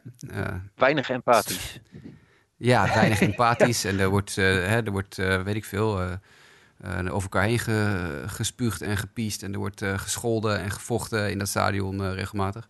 Dus ik, ik, ik, er moet wel een stevig bod komen, denk ik. Willen de Phillies één van beide, beide heren binnenhalen. Het leuke aan die deal is trouwens wel, want we waren eigenlijk net over bij de Mariners gegaan. Maar dat is Carlos Santana en die move naar de Mariners ging. Maar daar dus eigenlijk maar heel kort bleef. Want die werd daarna weer geflipt voor Edwin Encarnacion. Die dus naar de Mariners gaat. En Carlos Santana on the move naar de Cleveland Indians. Uh, waarbij het mij dan vooral lijkt dat de Mariners nog voor dat seizoen gaat beginnen waarschijnlijk Encarnacion weer door willen ruilen. Lijkt mij, als ze dan echt willen gaan rebuilden. Mm maar ja, dat moeten we dan maar zien wat Jerry Polo daarmee gaat doen. En dat was dus een soort domino effect. Want daarna besloten de Indians weer dat ze de Rolando niet meer hoefden te hebben. En die is dus naar jouw Chicago White Sox gegaan, Jasper. En sowieso, de White Sox waren dus ook best wel druk, kunnen we stellen. Want niet alleen uh, Alonso die dan, uh, die dan kwam, maar ook Ivan Nova. Uh, die kwam. Alex Colomé, trouwens ook vanuit Seattle, die dan als reliever richting de White Sox ging. En dan lees ik hier het lijstje nog even af. Kelvin Herrera, de reliever, die tekende bij de White Sox. Dat is dan gewoon als free agent. Ook James McCann voor één jaar en John Jay voor één jaar. Dus de, de White Sox geven hiermee denk ik ook wel. nee, je weet natuurlijk beter als geen ander Jasper, maar toch wel een signaal af dat het met het definitieve rebuilden nu wel een beetje is opgehouden, toch? Dat het nu echt ja, uh, in wordt gezet op uh, contention.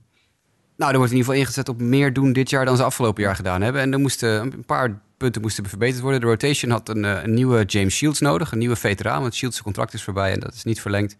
Dus Ivan Nova vult denk ik die rol wel. Vooral Nova gehaald denk ik vanwege het feit dat hij ontzettend weinig vier wijd gooit. En dat was een punt waar de White Sox staff vorig jaar wel wat moeite mee had. Dus dan kunnen ze hopelijk iets leren van de veteraan Ivan Nova.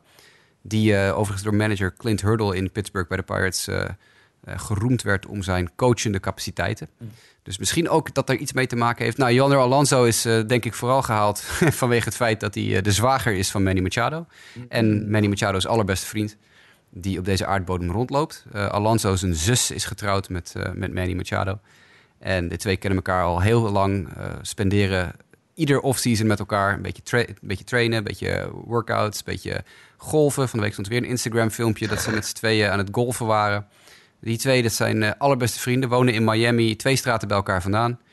Uh, dus, dus dit, is, ja, dit is een heel doorzichtige truc van de White Sox om, te om Manny Machado te paaien voor, uh, voor een periode in Chicago. Op zich, ik, wat ik uh, daar tussen wil zeggen, het is wel lekker voor Alonso als je gewoon bevriend bent met een van de beste honkballers. Ik bedoel niet dat Alonso er zelf niks van kan, maar dan ben je ervan gegarandeerd dat zolang Machado goed is, dat jij wordt gebruikt voor, uh, voor dit soort dingen. ja, in dit geval, in dit geval wel, ja. ja. Uh, het is, je kan natuurlijk ook zeggen, ze hebben hem gehaald omdat hij een lefty bat is op het eerste honk. En ze willen eventueel uh, Jose Abreu kunnen ro roleren naar een, een DH-plek af en toe. En Alonso is een veel betere defensieve eerste honkman dan Abreu. Dus misschien gaan ze Abreu wel iets meer richting DH sturen en Alonso de eerste honkman maken. Maar goed, je hebt een lefty, je hebt een righty. Je kan een beetje mee jong leren. Alonso die deed een persconferentie, eh, een, een conference call direct naar die move. Hij kreeg 16 vragen, waarvan er 12 over Manny gingen. Dus dat, is, uh, ja, dat zegt al genoeg, denk ik. Um, Alex Colomé zei al, die werd uit Seattle geplukt voor Omar Narvaez. Een aantal keer besproken ook in de podcast vorig jaar. Catcher Omar Narvaez. Uh, natuurlijk een, goede reliever. Nou, die hadden ze nodig in de boelpen. Hetzelfde geldt voor Kelvin Herrera. Die tekent voor twee jaar en 18 miljoen met een cluboptie voor een derde jaar. Herrera natuurlijk een slecht half jaar gehad, laatste half jaar. Waarin hij ook zijn voet brak, onder andere bij de Nationals. Nadat hij van de Royals naar de Nationals getrade was. Uh, maar wel een werper die denk ik ook zijn sporen wel verdiend heeft. Nou, James McCann is de nieuwe Omar Narvaez, ex-Detroit Tiger. vooral defensief vrij goed kanon van een arm. Uh, in Detroit noemen ze hem ook wel James McCannon. Vanwege het kanon. Die kunnen we ook wel gebruiken. En ja, toen kwam gisteravond er nog even bij uh, John Jay. 1 jaar 4 miljoen. Uh, kwam bij de Diamondbacks vandaag, geloof ik, hè Mike? Die heeft afgelopen ja. jaar bij jullie een beetje rondlopen ballen.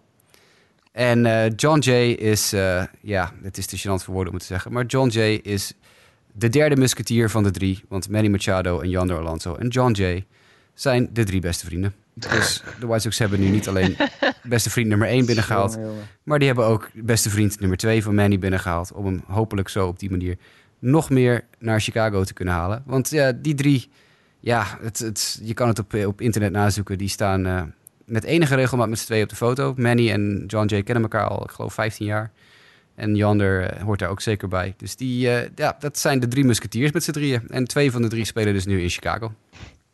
Nou ja, slim gedaan. Uh, nou ja, zoals ik net al zei, ik snap het wel dat uh, John en Jander uh, Manny Machado heel goed te vriend houden. Maar goed, het zal natuurlijk Ik moest wel, vooral heel erg lachen over, voor de mensen die een beetje verstand hebben van Amerikaanse politiek, dat de White Sox nu drie spelers op het roster hebben staan die luisteren naar de namen Hamilton, Burr en John Jay. Want dan heb je natuurlijk, als je terugkijkt naar de Amerikaanse revolutie, het ontstaan van de grondwet en zo, had je meneer Hamilton, meneer Burr en een federalist, John Jay. Dus ze hebben nu uh, ja, drie historische namen op het roster staan. Op één en hetzelfde roster. Dat is dan voor de politieke junkies een leuk weetje. En jij maar denken dat het is vanwege Manny Machado. Ja, dat is precies. Ja, we hadden het voor de geinigheid ook op internet er al over. Het, uh, het, is wel geinig. Het is, uh, het is een signaaltje. Uh, ik hoop heel erg dat er nu nog ook doorgezet wordt... en dat een van de twee grote namen ook nog binnengehaald wordt. Wie heb je we... Oeh... Dat is heel moeilijk. Want Machado is voor mij de nuttigere honkballer, de betere honkballer. En ook de honkballer die op een betere positie uit de voeten kan. Harper is meer flashy en is waarschijnlijk als posterboy van een club beter. Is meer. Uh, hij past beter bij een slaap, of, uh, hij past beter boven je bed dan zeg maar uh, een poster ja, van Machado. Hij is, laat ik zo zeggen, ik wil zeggen hij is, hij is populairder dan Machado, maar ik wil eigenlijk zeggen hij is minder gehaat dan Machado. Ja. Want allebei die spelers hebben natuurlijk hun, hun tegenstanders in, in Amerika en ook hier waarschijnlijk. ja, als, je, als ik het voor te zeggen zou hebben, zou ik dit allebei natuurlijk ze proberen binnen te krijgen. Maar ik denk dat ik Machado vanwege zijn positionele inzetting ietsje hoger in zou stellen. Um, en dan vooral eventjes met hem babbelen over het uh, hard naar het eerste honkrennen en zo. maar uh, ja, ik ben tevreden met een van, een van beide hoor. Het maakt mij niet heel veel uit, maar Machado zou leuk zijn. En ik denk dat de White Sox gezien deze twee moves met uh, Alonso en John Jay onder andere... ook iets meer richting Machado gaat. En ze schijnen een, een officieel bod te hebben gedaan. Ze hebben een, een contract neergelegd bij Dan Lozano, zijn agent. dat is bij Harper nog niet het geval. Ze zijn wel in constant contact met Harper, maar ze hebben nog geen officieel contractvoorstel neergelegd. En Machado wel. Dat betekent denk ik voor mij dat de White Sox iets geïnteresseerder zijn in Machado dan in Harper. Maar dat ze zeker Harper niet uh, uit willen vlakken. Ik denk dat Harper plan B is. Hm. Nou ja, wat... dat heel erg gênant klinkt om te ja, zeggen precies. dat een ster, een ster, als Harper plan B is. Maar wat, nee, wat, wat een luxe ineens. Wat een luxe ineens. Nee, misschien ja. een uh, mooi bruggetje. Want een ander team wat natuurlijk veelvuldig in verband wordt gebracht met dit soort namen zijn de Los Angeles Dodgers. En dat opzicht. Uh, want ja, geld lijkt daar bijna nooit een probleem. Uh, dus die worden standaard met hun in verband gebracht. En die hebben op zich wel een move gemaakt. Die in het opzicht wel interessant is. Waarbij het uh, toch vooral uh, ja, een dingetje is van ja, Yasiel Puig in een Cincinnati Reds uniform. Zien, zien jullie het al voor je? Dat gaat waarschijnlijk gewoon gebeuren. Maar toen deze trade doorkwam, en voor de mensen die het door hebben, ik heb het hier over de trade van Yasiel Puig naar de Cincinnati Reds. ja, had ik toch vooral zoiets van kan Puig me eigenlijk niet voorstellen in een Cincinnati Reds uniform. Maar ik weet niet hoe jullie erover denken. Mike, hoe, hoe zie jij dat voor je? Uh, nee, ja, in spring training heb ik er een beeld bij, denk ik. Ja, precies. Het, het, het, voelt gewoon heel raar op een of andere manier. Sommige spelers zie je gewoon niet voor een bepaalde club spelen, maar... Tja, nou ja, ik moet wel zeggen, bij deze deal, uh, we, zullen, we zullen Lionel eens vragen of hij al een Puig shirtje heeft besteld of iets dergelijks. maar uh, nee, ja, ik, dit was echt de, de uh, we zitten ook in een, uh, in een groepje, een appgroepje met elkaar. Dit was denk ik wel de meest controversiële trade die we deze offseason gehad hebben. Dus de Dodgers die gewoon een jasje week, Matt Camp en Alex Wood en Kyle Farmer gewoon naar de Cincinnati Reds doen. Voor Homer Bailey, Jeter Downs en Josiah Gray. Iedereen wist, voelde gelijk aan van, oh dit is echt gewoon, echt gewoon puur alleen maar vanwege geld. En, en aan de andere kant begrijp ik, ja, ik begrijp de Reds ook niet zo heel goed in dit. In, in dit. Ik bedoel, ik begrijp dat je wat competitiever wil zijn. Uh, Homer Bailey is ook niet helemaal al te best geweest afgelopen seizoen. Maar dat je dan denkt van, nou ja, met Camp en, en Alex Wood denken we dat we echt wel een, een goede weg in staan. Ja, ik, ik zie dat niet. Maar goed, wellicht zie ik dingen over het hoofd.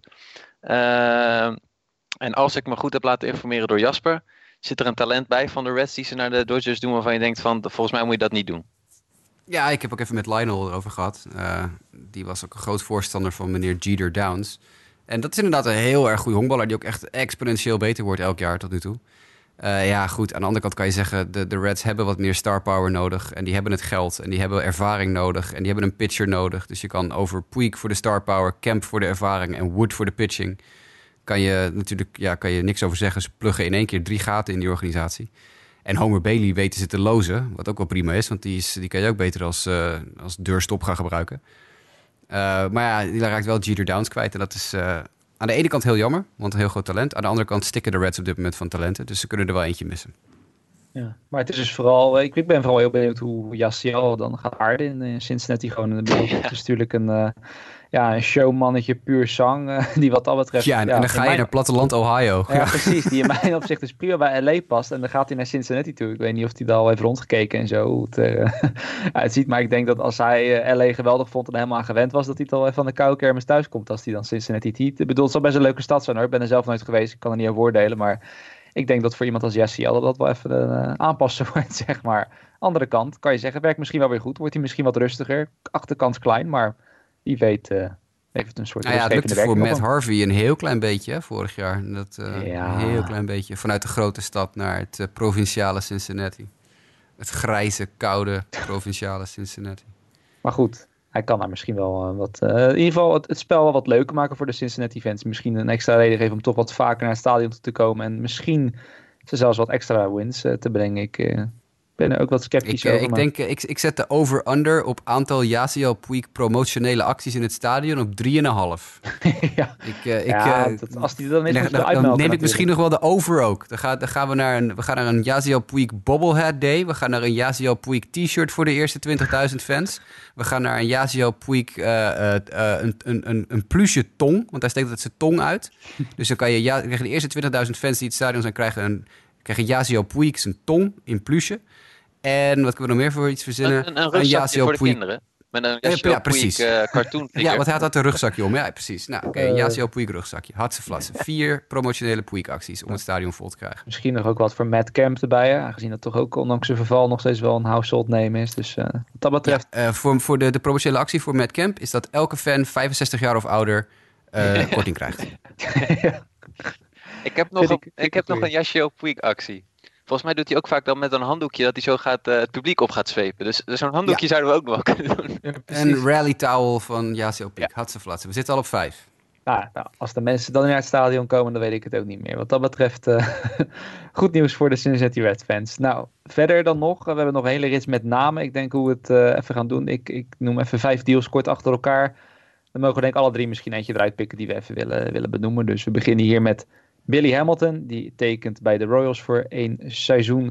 Troy Tulowitzki, die uh, werd gereleased door de Toronto Blue Jays, die dat dikke contract van hem gaan opeten, zoals we dat dan mooi zeggen. En de New York Yankees, die namen hem daarna meteen aan voor de league minimum. Dan hadden we Charlie Morton, de werper naar de Tampa Bay Rays. Carlos Carrasco, uh, die bij de Cleveland Indians blijft en voor twee jaar tekent. En onze landgenoot Jonathan Scope voor één jaar naar de Minnesota Twins. Jasper, wat vind jij hier de meest opvallende deal aan? Het feit dat de Blue Jays 38 miljoen dollar opeten om maar van Troy Tulowitzki af te zijn. Ik bedoel, of je hem nou op de DL zet, waar hij toch weer terecht gaat komen en 38 miljoen betaalt, of je doet hem weg en hij gaat naar een divisierivaal, zoals nu. Hij is net bij de Yankees, de grote natuurlijk AL East rivaal van, uh, van de Blue Jays ook. Uh, ik had hem gewoon lekker op de bank gezet, op de DL gezet en die 38 miljoen uitbetaald. Nu zit hij bij de Yankees op de bank en moet je hem 38 miljoen uitbetalen. Ik, uh, ik, ik vind nogal wat hoor. Ja, nee, helemaal met je eens. Mike, jij nog een andere deal die je wilt toelichten hieruit? Nee, dit was exact ook eigenlijk de naam die ik uh, wilde noemen. Maar goed, laten we dan ook gaan voor onze landgenootschap. Uh, ik denk dat hij, uh, hij heeft zich toch op een gegeven moment ietsje hersteld dit seizoen. Maar ja, ik denk ook dat hij typisch zo'n speler is waar ik het begin van de show over had. Eén seizoen 7,5 miljoen, dat, is, dat kan nog wel eens een heel erg mooi koopje zijn geweest voor de Minnesota Twins deze offseason. En hij zal dan hopen op een, op mooie contractverlenging of een, een nieuwe deal met wat meer jaren en wat meer geld. Ik zag uh, dat de Brewers GM heeft toegegeven dat de enige fout die hij vorig jaar bij de Brewers gemaakt heeft, is het traden voor Jonathan Schoop. Dat was wel een pijnlijke uh, quote, oh. denk ik, voor Schoop. Ja, nou, laat ik zo zeggen, ik denk dat hij heel erg getergd is om het ongelijk te bewijzen van deze man. Ja, ik, ik sprak uh, heel kort even Seb Visser ook uh, hierover. Seb Visser bij de, onder andere bij de, de Honkbalbond werkt. En die, uh, die zei al voor de gein tegen mij toen ik iets tweette over Machado en al zijn vriendjes die naar Chicago moeten komen. Toen zei hij, nou dat ze Schoop ook wel kunnen halen, want die is ook dikke vriendjes met Machado. Maar goed, in plaats van naar Chicago gaat Schoop dus naar Minnesota. Wel dezelfde divisie, maar goed. Ja, misschien helpt dat ook. Ziet hij hem toch wat vaker, hè? je ziet ja, dat is wel team, maar je ziet elkaar wel uh, vaker. Ja, je ziet elkaar wel de 23 keer per jaar, geloof ik. ja, precies. Er zit denk ik toch ook daar meer achter. Ja. Apart. Ik denk dat de White Sox gewoon stiekem 7,5 miljoen dollar naar de Twins hebben gestuurd en gezegd: hier, haal schoop. gewoon zwart, gewoon dat niemand het door heeft.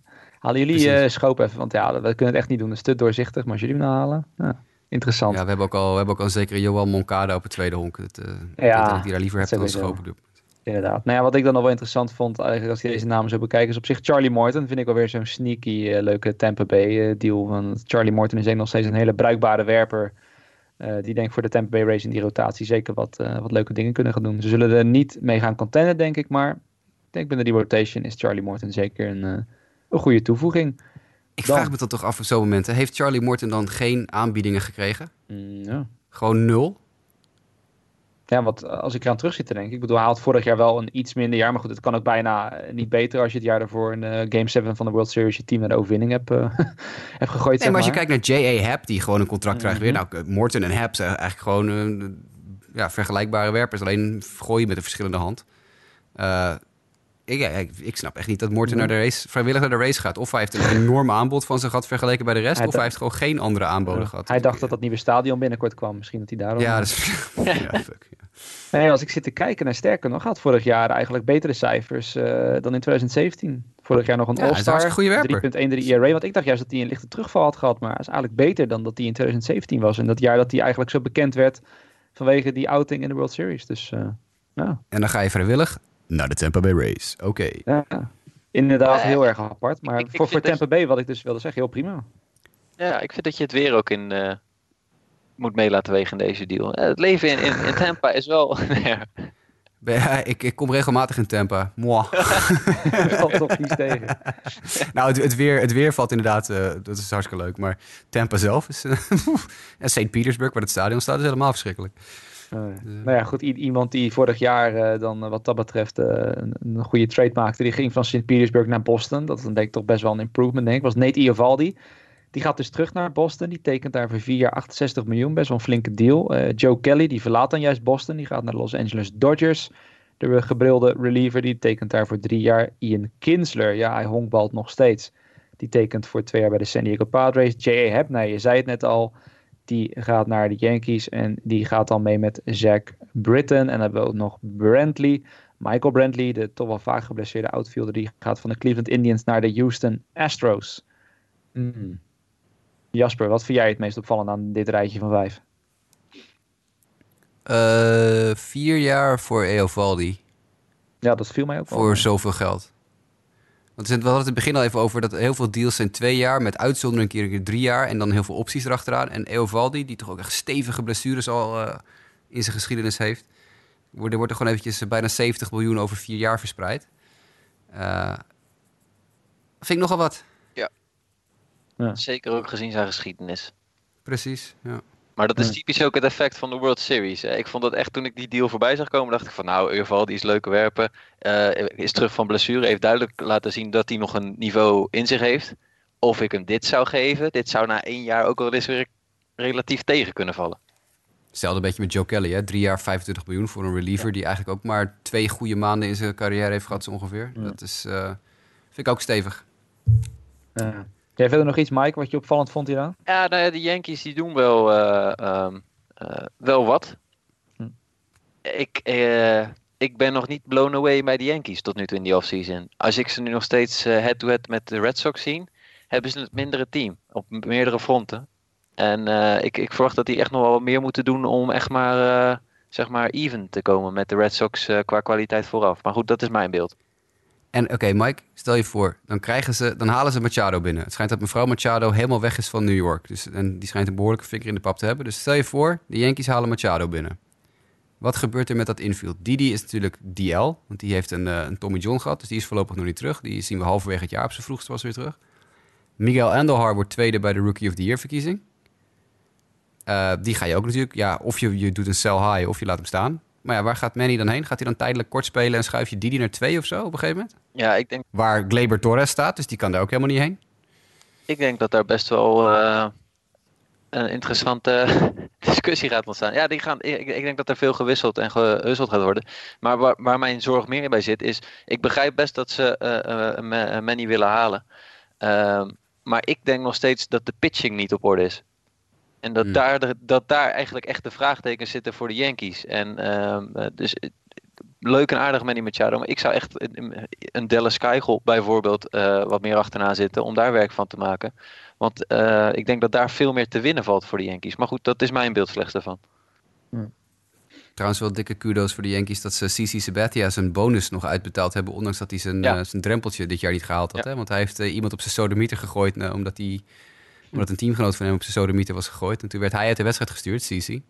En toen haalde hij dus net zijn inninglimiet niet op één inning, geloof ik. En dat, eh, daar zou hij dan een bonus voor krijgen. En hebben de Yankees gezegd, oké, we betalen je gewoon wel die bonus uit. Want je, hebt, eh, je bent voor je teamgenoot opgekomen. Dat vond ik dan wel weer heel classy van de, van die, de New York Yankees.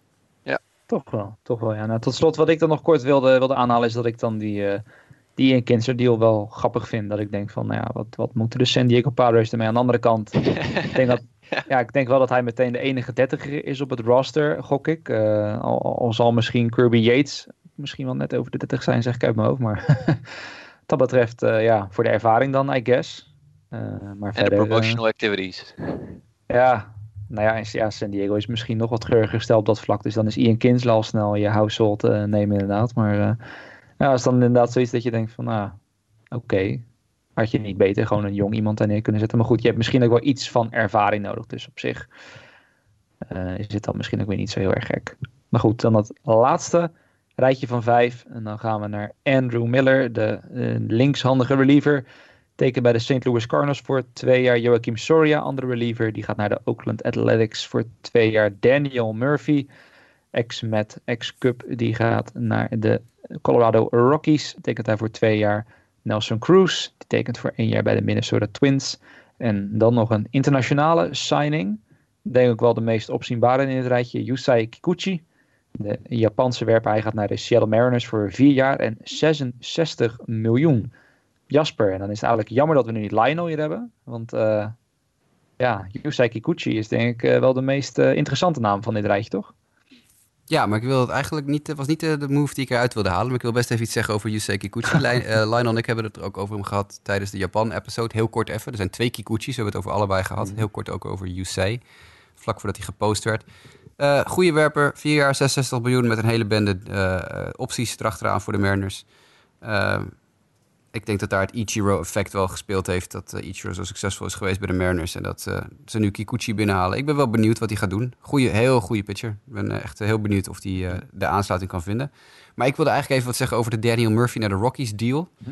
Daniel Murphy die toch voornamelijk bekend staat als tweede honkman bij ons. Maar het, wat de meest recente nieuwtjes is dat hij fulltime eerste honk gaat spelen voor de Colorado Rockies. Die daar toch ook al een zekere Ian Desmond hebben rondlopen voor een godsvermogen. En eh, dit blokkeert ook definitief eh, of, eh, um, eh, Justin, jou en mijn favoriet Ryan McMahon. Ah ja. Die, die ook eerste honk speelt Ja. daar. En daar ben ik gewoon heel erg van gecharmeerd. Vind ik een fantastische speler. En die wordt dus nu definitief eigenlijk afgeschreven al. En als ik dus nu een ander team ben op zoek naar een jonge corner infielder... in dezelfde, nou ja, categorie misschien nog net niet... maar in dezelfde lichting als Matt Chapman van de Athletics... die eh, zoveel hoge ogen gooide afgelopen jaar. Dan zou ik eens even gaan informeren bij de Colorado Rockies... of er eh, misschien iets te halen valt voor Ryan McMahon. Toch. Maar dan wel weer trouwens, nu je dan Chapman zegt, zo'n zo'n soort Oakland-achtige deal inderdaad. Die hem dan voor heel weinig oppikken en dat hij daar ineens opbloemt of zo. Precies. Toch vind ik twee jaar 24 miljoen voor Daniel Murphy. Ik weet niet of ik dat veel geld vind. Ik weet niet. Ik denk dat het wel marktconform is, Ja. eigenlijk, stiekem. Maar ik, eh, zeker in dat stadion denk ik dat het Ja, heel leuk ja, uit ja. kan pakken. Dat denk ik ook. Dat denk ik ook. Ik denk zeker dat hij... eh, oh ja, dat dat er wel, wel goed aan gaat passen. Ja. Hij heeft wel een swing die daar ook past bij het stadion. Dus eh, Ja. jawel. Andrew Slimme Miller trouwens ook wel een mooie versterking voor de Cardinals als hij fit blijft. Nou, ja, dat was Weer de dat afgelopen jaar het probleem. Ja. Ja. weer de Cardinals. Altijd dat soort spelers inderdaad. Maar goed, dan tot slot eigenlijk de enige move die we dan nog niet hebben besproken. En waar ik wel meteen alvast een mailback vraag aan wil koppelen voordat we definitief naar de mailback gaan. Dat was namelijk Ilko Roos. die vroeg namelijk wat over Jurkson Profar. Want ja, ook hij is in het offseason van ploeg geswitcht. Hij is namelijk in een three-team trade van de Texas Rangers binnen de divisie gebleven, dat wel. Hij ging namelijk naar de Oakland Athletics. En Ilko die vraagt, denken jullie dat Oakland de organisatie is waar Profar eindelijk zijn belofte gaat inlossen? Wat denken we? Mm, misschien wel.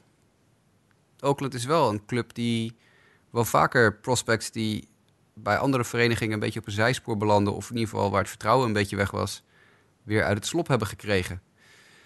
Dus ik hoop het, denk ik. Want ik vind Profar, eh, we willen natuurlijk altijd dat, uh, dat onze tussen aanhalingstekens jongens het goed doen daar.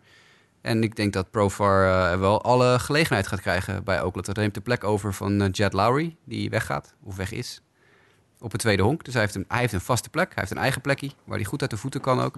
Um, ja, gaat hij zijn belofte inlossen, weet ik niet, maar ik hoop het wel. En ik denk dat hij er wel de gelegenheid voor gaat krijgen. Ja, het is precies wat je zegt. Hij heeft het nu eigenlijk in eigen handen. En uh, dat had hij op zich bij de Rangers wat minder, want daar was hij toch wel. Ik moet zeggen, zat hij in de rangorde niet helemaal lekker. Dat hij aan genoeg speeltijd kwam. Maar ik denk dat hij hier wel. Uh, ja, hier, dit, dit, is zijn kans, zeg maar, om het te laten zien.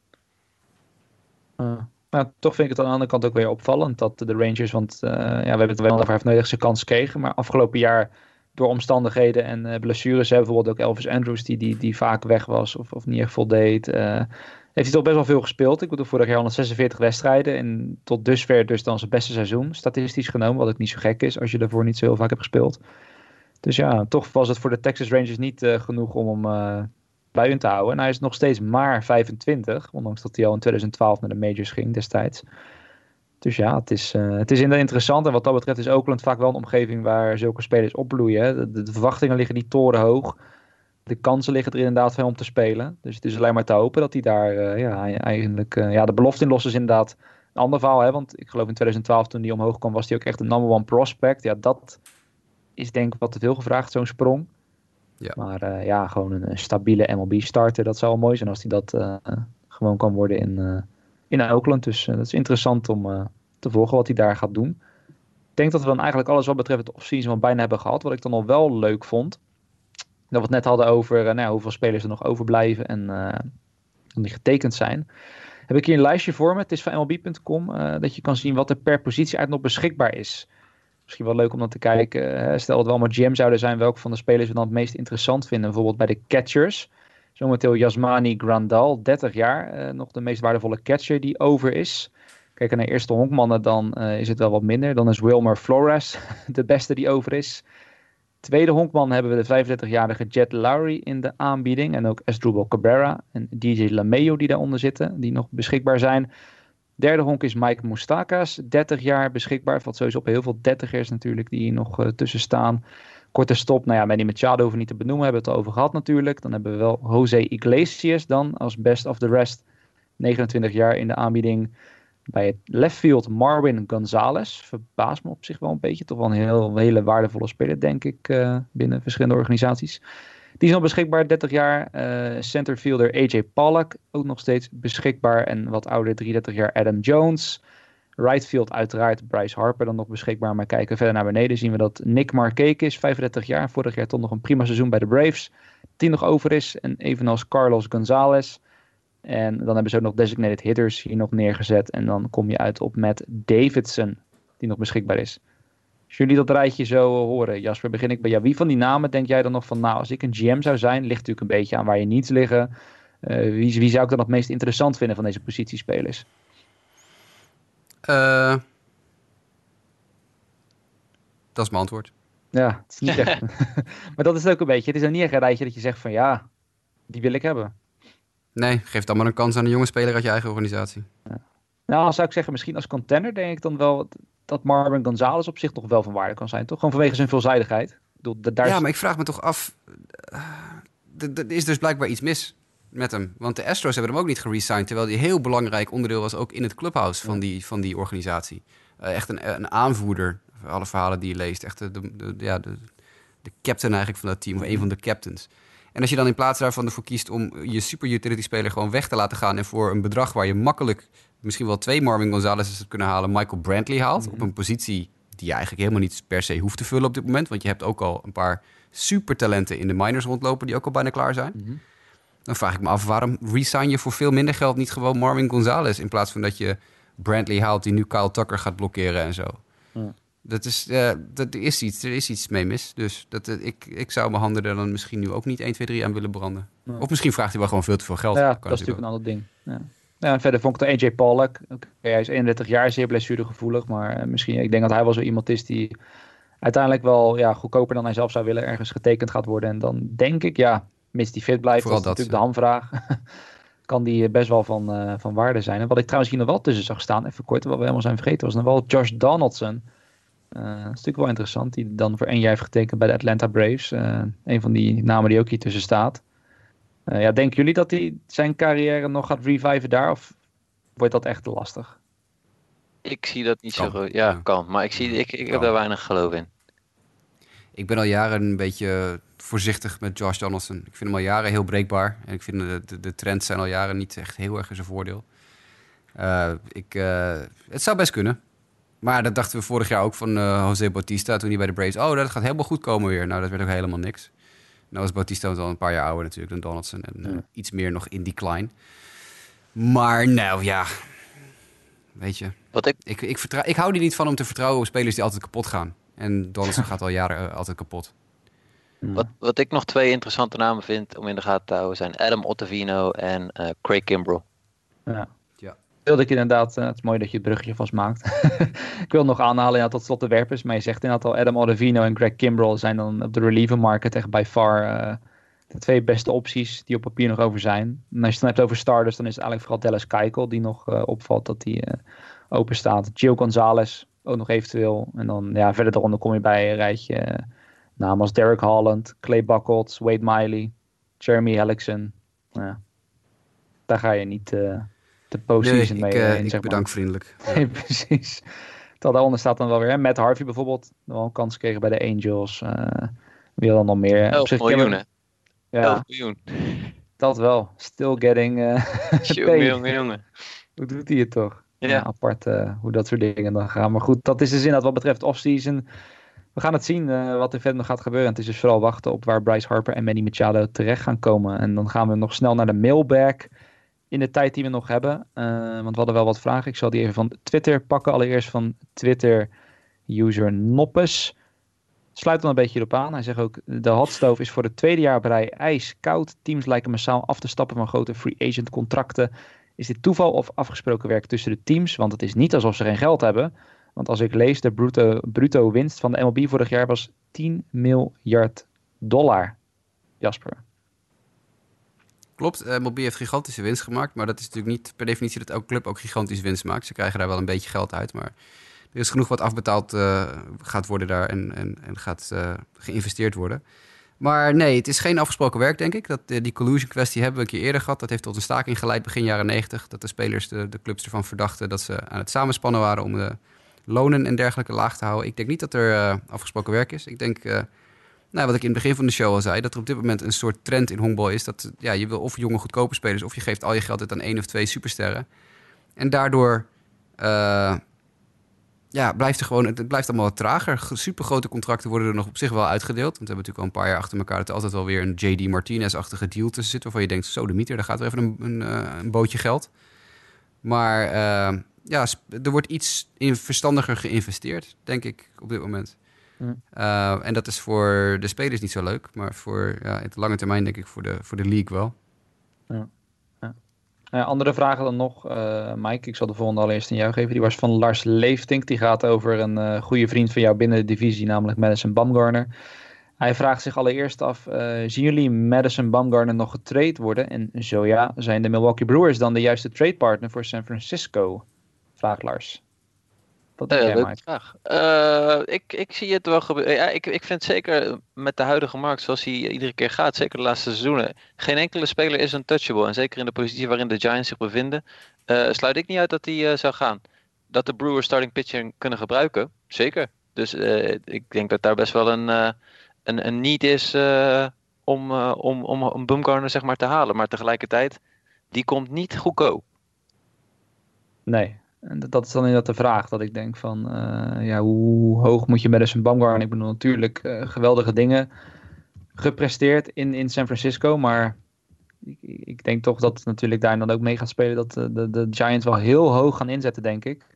Wat ze voor hem terug willen krijgen. Of dat dat dan waar het is. Ja. Dat, Het, dat geval- ja, maar dat was ook het bericht volgens mij gisteren of eergisteren dat er wel contact tussen deze twee teams is geweest. Ja, eh, er, is, er wordt heel veel gepraat, zeg maar. Dus het is, het is lastig inschatten. Jasper, zie jij dat qua Brewers talent gebeuren? Brewers hebben meer dan genoeg talent. Als ze willen, kunnen ze morgen, eh, morgen ophalen. Maar ik weet niet of je het zou moeten willen. Dat heb ik dus ook. Ja. Dat, het is, het is eh, lastig. Ander team wat het trouwens, want dat vraagt Lars ook meteen, had meerdere vragen. Jasper zou ik tegen jou geven. De Cleveland Indians.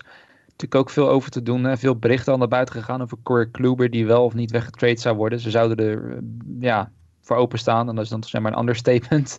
Er werd gezegd dat ze hem in de uitverkopen eh, gaan doen. En dan wordt ook Trevor Bauer erbij gehaald. Eh, ja, Lars vraagt zich af, moeten ze dat wel willen, de Cleveland Indians? Ja, ik vind de, Indians op dit moment echt een heel ingewikkelde ploeg eigenlijk. Want aan de ene kant is er het gerucht, en dat gaat al maanden rond, dat ze ja, zitten waarschijnlijk toch een beetje in hun laatste jaar van een, van een window, dat ze de, de AL Central relatief eenvoudig zouden moeten kunnen winnen. Eh, want de Tigers en de Royals doen helemaal niet mee. Eh, de, de White Sox en de Twins zijn, ja, dat is een, een coin flip op dit moment. Dat weet je nog niet precies hoe dat uit gaat pakken, zo op dit moment. Eh, dus aan de ene kant zou je zeggen van nou, ga er nog maar een keer voor. Aan de andere kant, de, de, de, de trades die, die, die, die ze hebben gemaakt, geven dat ook op zich wel aan. Ze houden natuurlijk wel vers bloed binnen. Eh, maar verkopen ook weer wat andere spelers. Dus ze zijn Brantley kwijt, ze zijn E5 kwijt. En dan hoor je ook aan de andere kant ge- geruchten van ze willen zo snel mogelijk die, die, die jonge talenten binnenhalen. Dus dan zou je juist zeggen dat je Bauer en Kluber moet verkopen. Ik, eind van het jaar zijn ze weer minder waard. De Indians zijn echt een heel ingewikkelde case study op dit moment. Want als zij nu de witte vlag zwapperen en, eh, en zowel Bauer als Kluber eh, eruit wippen... Ja, dan denk ik dat je toch wel onderhand vragen moet gaan stellen of, of het rebuilden, het willen rebuilden niet helemaal doorgeslagen is. Nou ja, daarom. Want dat is het eerste wat ik meteen denk. Ik denk dan van, ja, je hebt een, een fenomenale speler als Francisco Lindor binnen je team. Je hebt dan eh, Ramirez binnen je team. Je hebt echt gewoon hele goede spelers. En vooral in het geval van Lindor denk ik een speler die, eh, nou ja, niet, niet vaak, eh, waar- waar veel teams van zouden willen dat zij hem binnen hun team hadden, zeg maar.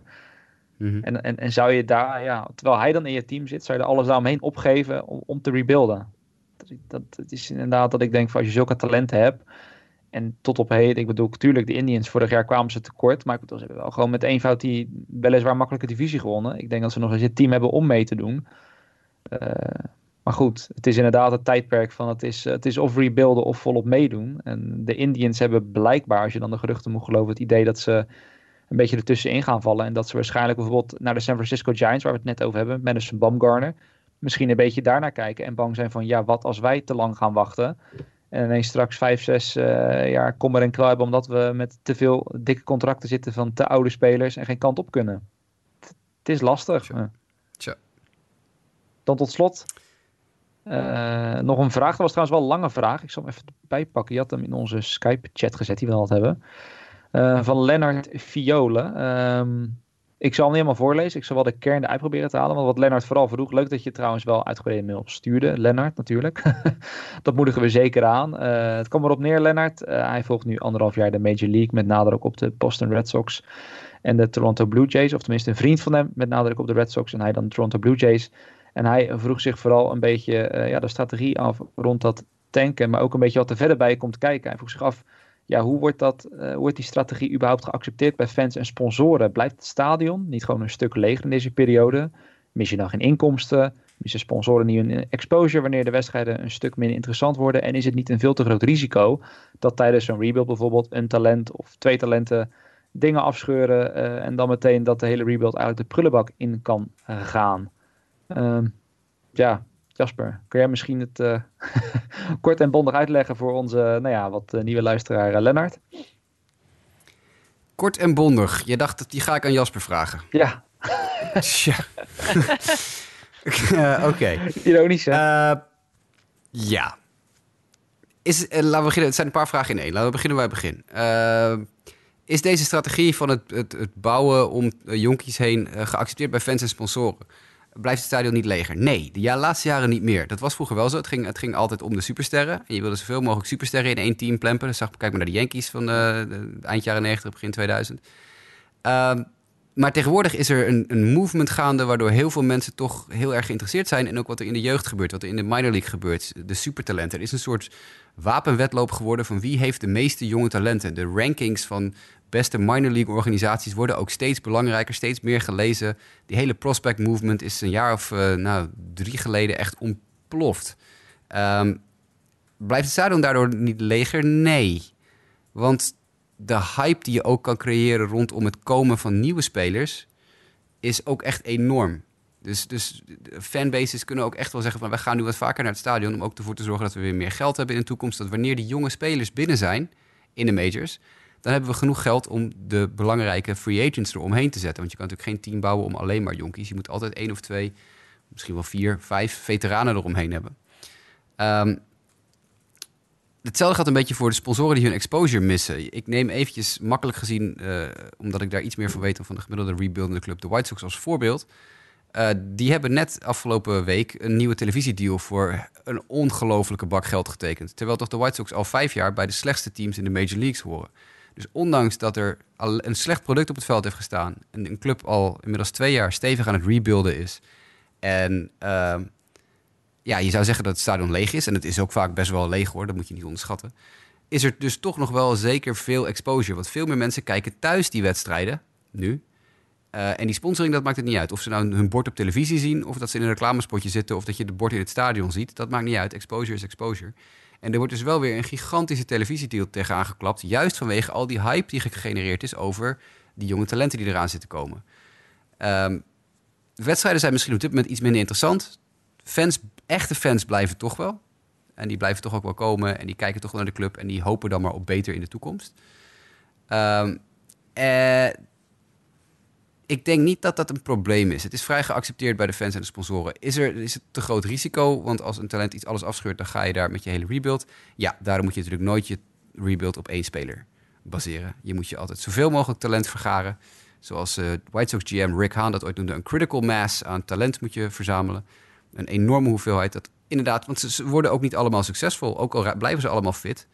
Uh, er zijn zat prospects die nooit waarmaken wat scouts denken dat ze waar kunnen gaan maken. Dus je moet altijd zorgen dat je zo'n enorme berg talent hebt. Dat je met één blessure de boel niet meteen het riet instuurt. Dat je met uh, eventuele trades, dat je spelers kan verkopen uit je, uit je prospect pool voor andere spelers. Dat je er genoeg hebt. Dat je niet meteen je allerbeste spelers kwijt bent. Uh, spelers die niet hun niveau halen. Uh, je moet altijd zoveel mogelijk spelers bij elkaar verzamelen. Zoveel mogelijk talent bij elkaar verzamelen. En op het moment dat je dat doet, dan bouw je eigenlijk een soort van fail-safe in. Het kan eigenlijk niet fout gaan. Dus die, dat is mijn kort maar krachtige antwoord op uh, die twee grote vraagstukken ja. eigenlijk. Ja, ik vond het best wel kort. Nou ja, maar het is, het is denk ik vooral de kern en ook een beetje een verlengde van waar we het eerder over hebben gehad. Uh, ook niet alleen met de Cleveland Indians. Het is dan een kleine groep teams die uh, nou ja, ook duidelijk naar buiten toe richting de fans ook aangeven van dit wordt ons jaar. Dit jaar gaan we voor de postseason, dit jaar gaan we voor de World Series. En een steeds groter deel van de MLB uh, ja, verkoopt eigenlijk hoop. hoop op de toekomst, hoop op betere tijden en hoop dat ze met zoveel mogelijk talenten zie de toekomst morgen in ons stadion en zie waarmee we over drie jaar mee gaan doen. Dat ze op die manier toch mensen ook naar het stadion toetrekken enige uitzondering misschien dit verhaal zijn de Miami Marlins. Die, die verkopen zowel geen hoop als dat ze dit seizoen ergens op mee gaan doen. Maar dat is dan weer een heel ander verhaal voor een andere, misschien een discussie voor een andere podcast, Lennart. Maar als je daar iets ja, ik heb, ik heb toch wel het nieuwe, ik heb het, het nieuwe Marlins petje toch maar wel gekocht. Ja, in de hoop wel. dat ze, dat ze daar dan maar wat geld uit gaan uh, besteden richting uh, spelers. Dat ze weer wat competitiever worden. Maar goed, dat is een ander verhaal. Ja. Wat jij zegt is trouwens, sluit wel nog een beetje aan bij wat Lennart ook nog een beetje vroeg. Hè? Dat, uh, het hele aspect van Mhm. spelersruilen. Wie bepaalt dat een speler bijvoorbeeld twee talenten waard is? Dat sluit wel een beetje aan bij wat jij zegt. Dat is die marktwerking hè, die er op dit moment ook een beetje gaande is. Ja, wie bepaalt dat? Ja, wie bepaalt dat iets waard is wat het waard is? Dat bepaalt de markt. Dat bepaalt wat, wat de gek ervoor geeft, is, het, is de uitdrukking dan. Hè? Eh, het is echt niet zo dat, dat een, een club zegt... hoi, deze speler staat in de verkoop... en we willen er twee spelers voor terug hebben. Nee, dat, de, een club zegt deze speler staat in de verkoop. Wie wil? Ja. En dan komt er één club en die zegt... nou, wij bieden twee prospects. En dan, ja, dan wacht die, de, de jam even en die belt even rond... hoi, ik heb een, een aanbod van twee prospects. Is er iemand die er overheen wil? Oh ja, ik wil er wel drie prospects voor geven. Oké, maar dan... dan eh, hè, wil je er dan misschien... eh, neem je genoegen met twee uit een, uit een hoger niveau... en één uit een lager niveau? Nou ja, en zo ga je onderhandelen. Dus het- het- die markt wordt gewoon gemaakt door ja, letterlijk wat de gek ervoor geeft. Wie, wat, wil je, wat, wil je, wat heb je ervoor over? Is hetzelfde met contracten, met, met geldcontracten. Wie bepaalt dat Bryce Harper 300 miljoen waard is? Ja, dat bepaalt de markt. Wie wil het ervoor geven? En het heeft maar net te maken met hoe scouts ook spelers inschatten. Als, als de scouts van het ene team zeggen... nou, mhm. die twee spelers, daar zien wij enorm veel in. Probeer die los te draaien bij die andere club... in ruil voor onze ene speler. En misschien denkt een andere club wel... ja, zij zijn helemaal gek geworden. Die twee spelers zijn dat helemaal niet waard. Dat is maar net de, de, de evaluatie van spelers. Hoe bekijk je die, die, de talenten? Ja. Nee, dat niks, niks, Marktwerking. ja, niks aan toe te voegen eigenlijk. Uh, wat dat betreft bedankt voor deze les. Uh, Meester Roos, zou ik zeggen. In de, de in de wereld van de, van, ja, de wereld van de honkbal-economie. Nou, dat zou zomaar... Uh, zou eens een keer moeten uitkijken. Misschien kan je ergens wel les in, les in geven. Dat daar, ook daar de markt voor is. Wie weet. Wie weet. Ja, dat zou het zijn. Ja. Maar goed. Ik denk dat dat wel alles zo'n beetje is wat we in deze bomvolle uitzending te bespreken hadden. ja, vanaf hier gaan we weer verder. Hè? En hopelijk dan richting de dag dat uh, Bryce Harper en Manny Machado ergens gaan tekenen. En dat dan langzaam springtraining dichterbij komt. En dat dan langzaam het seizoen weer dichterbij komt. Het duurt allemaal nog even.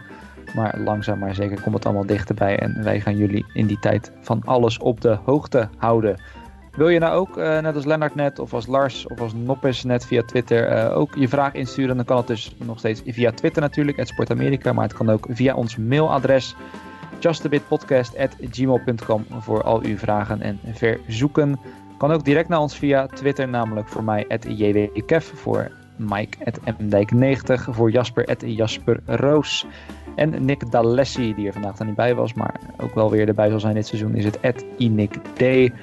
Uh, verder ook onze Facebookpagina, facebook.com slash sportamerika. Daar kan je ons ook terugvinden. En natuurlijk ook de website sportamerika.nl.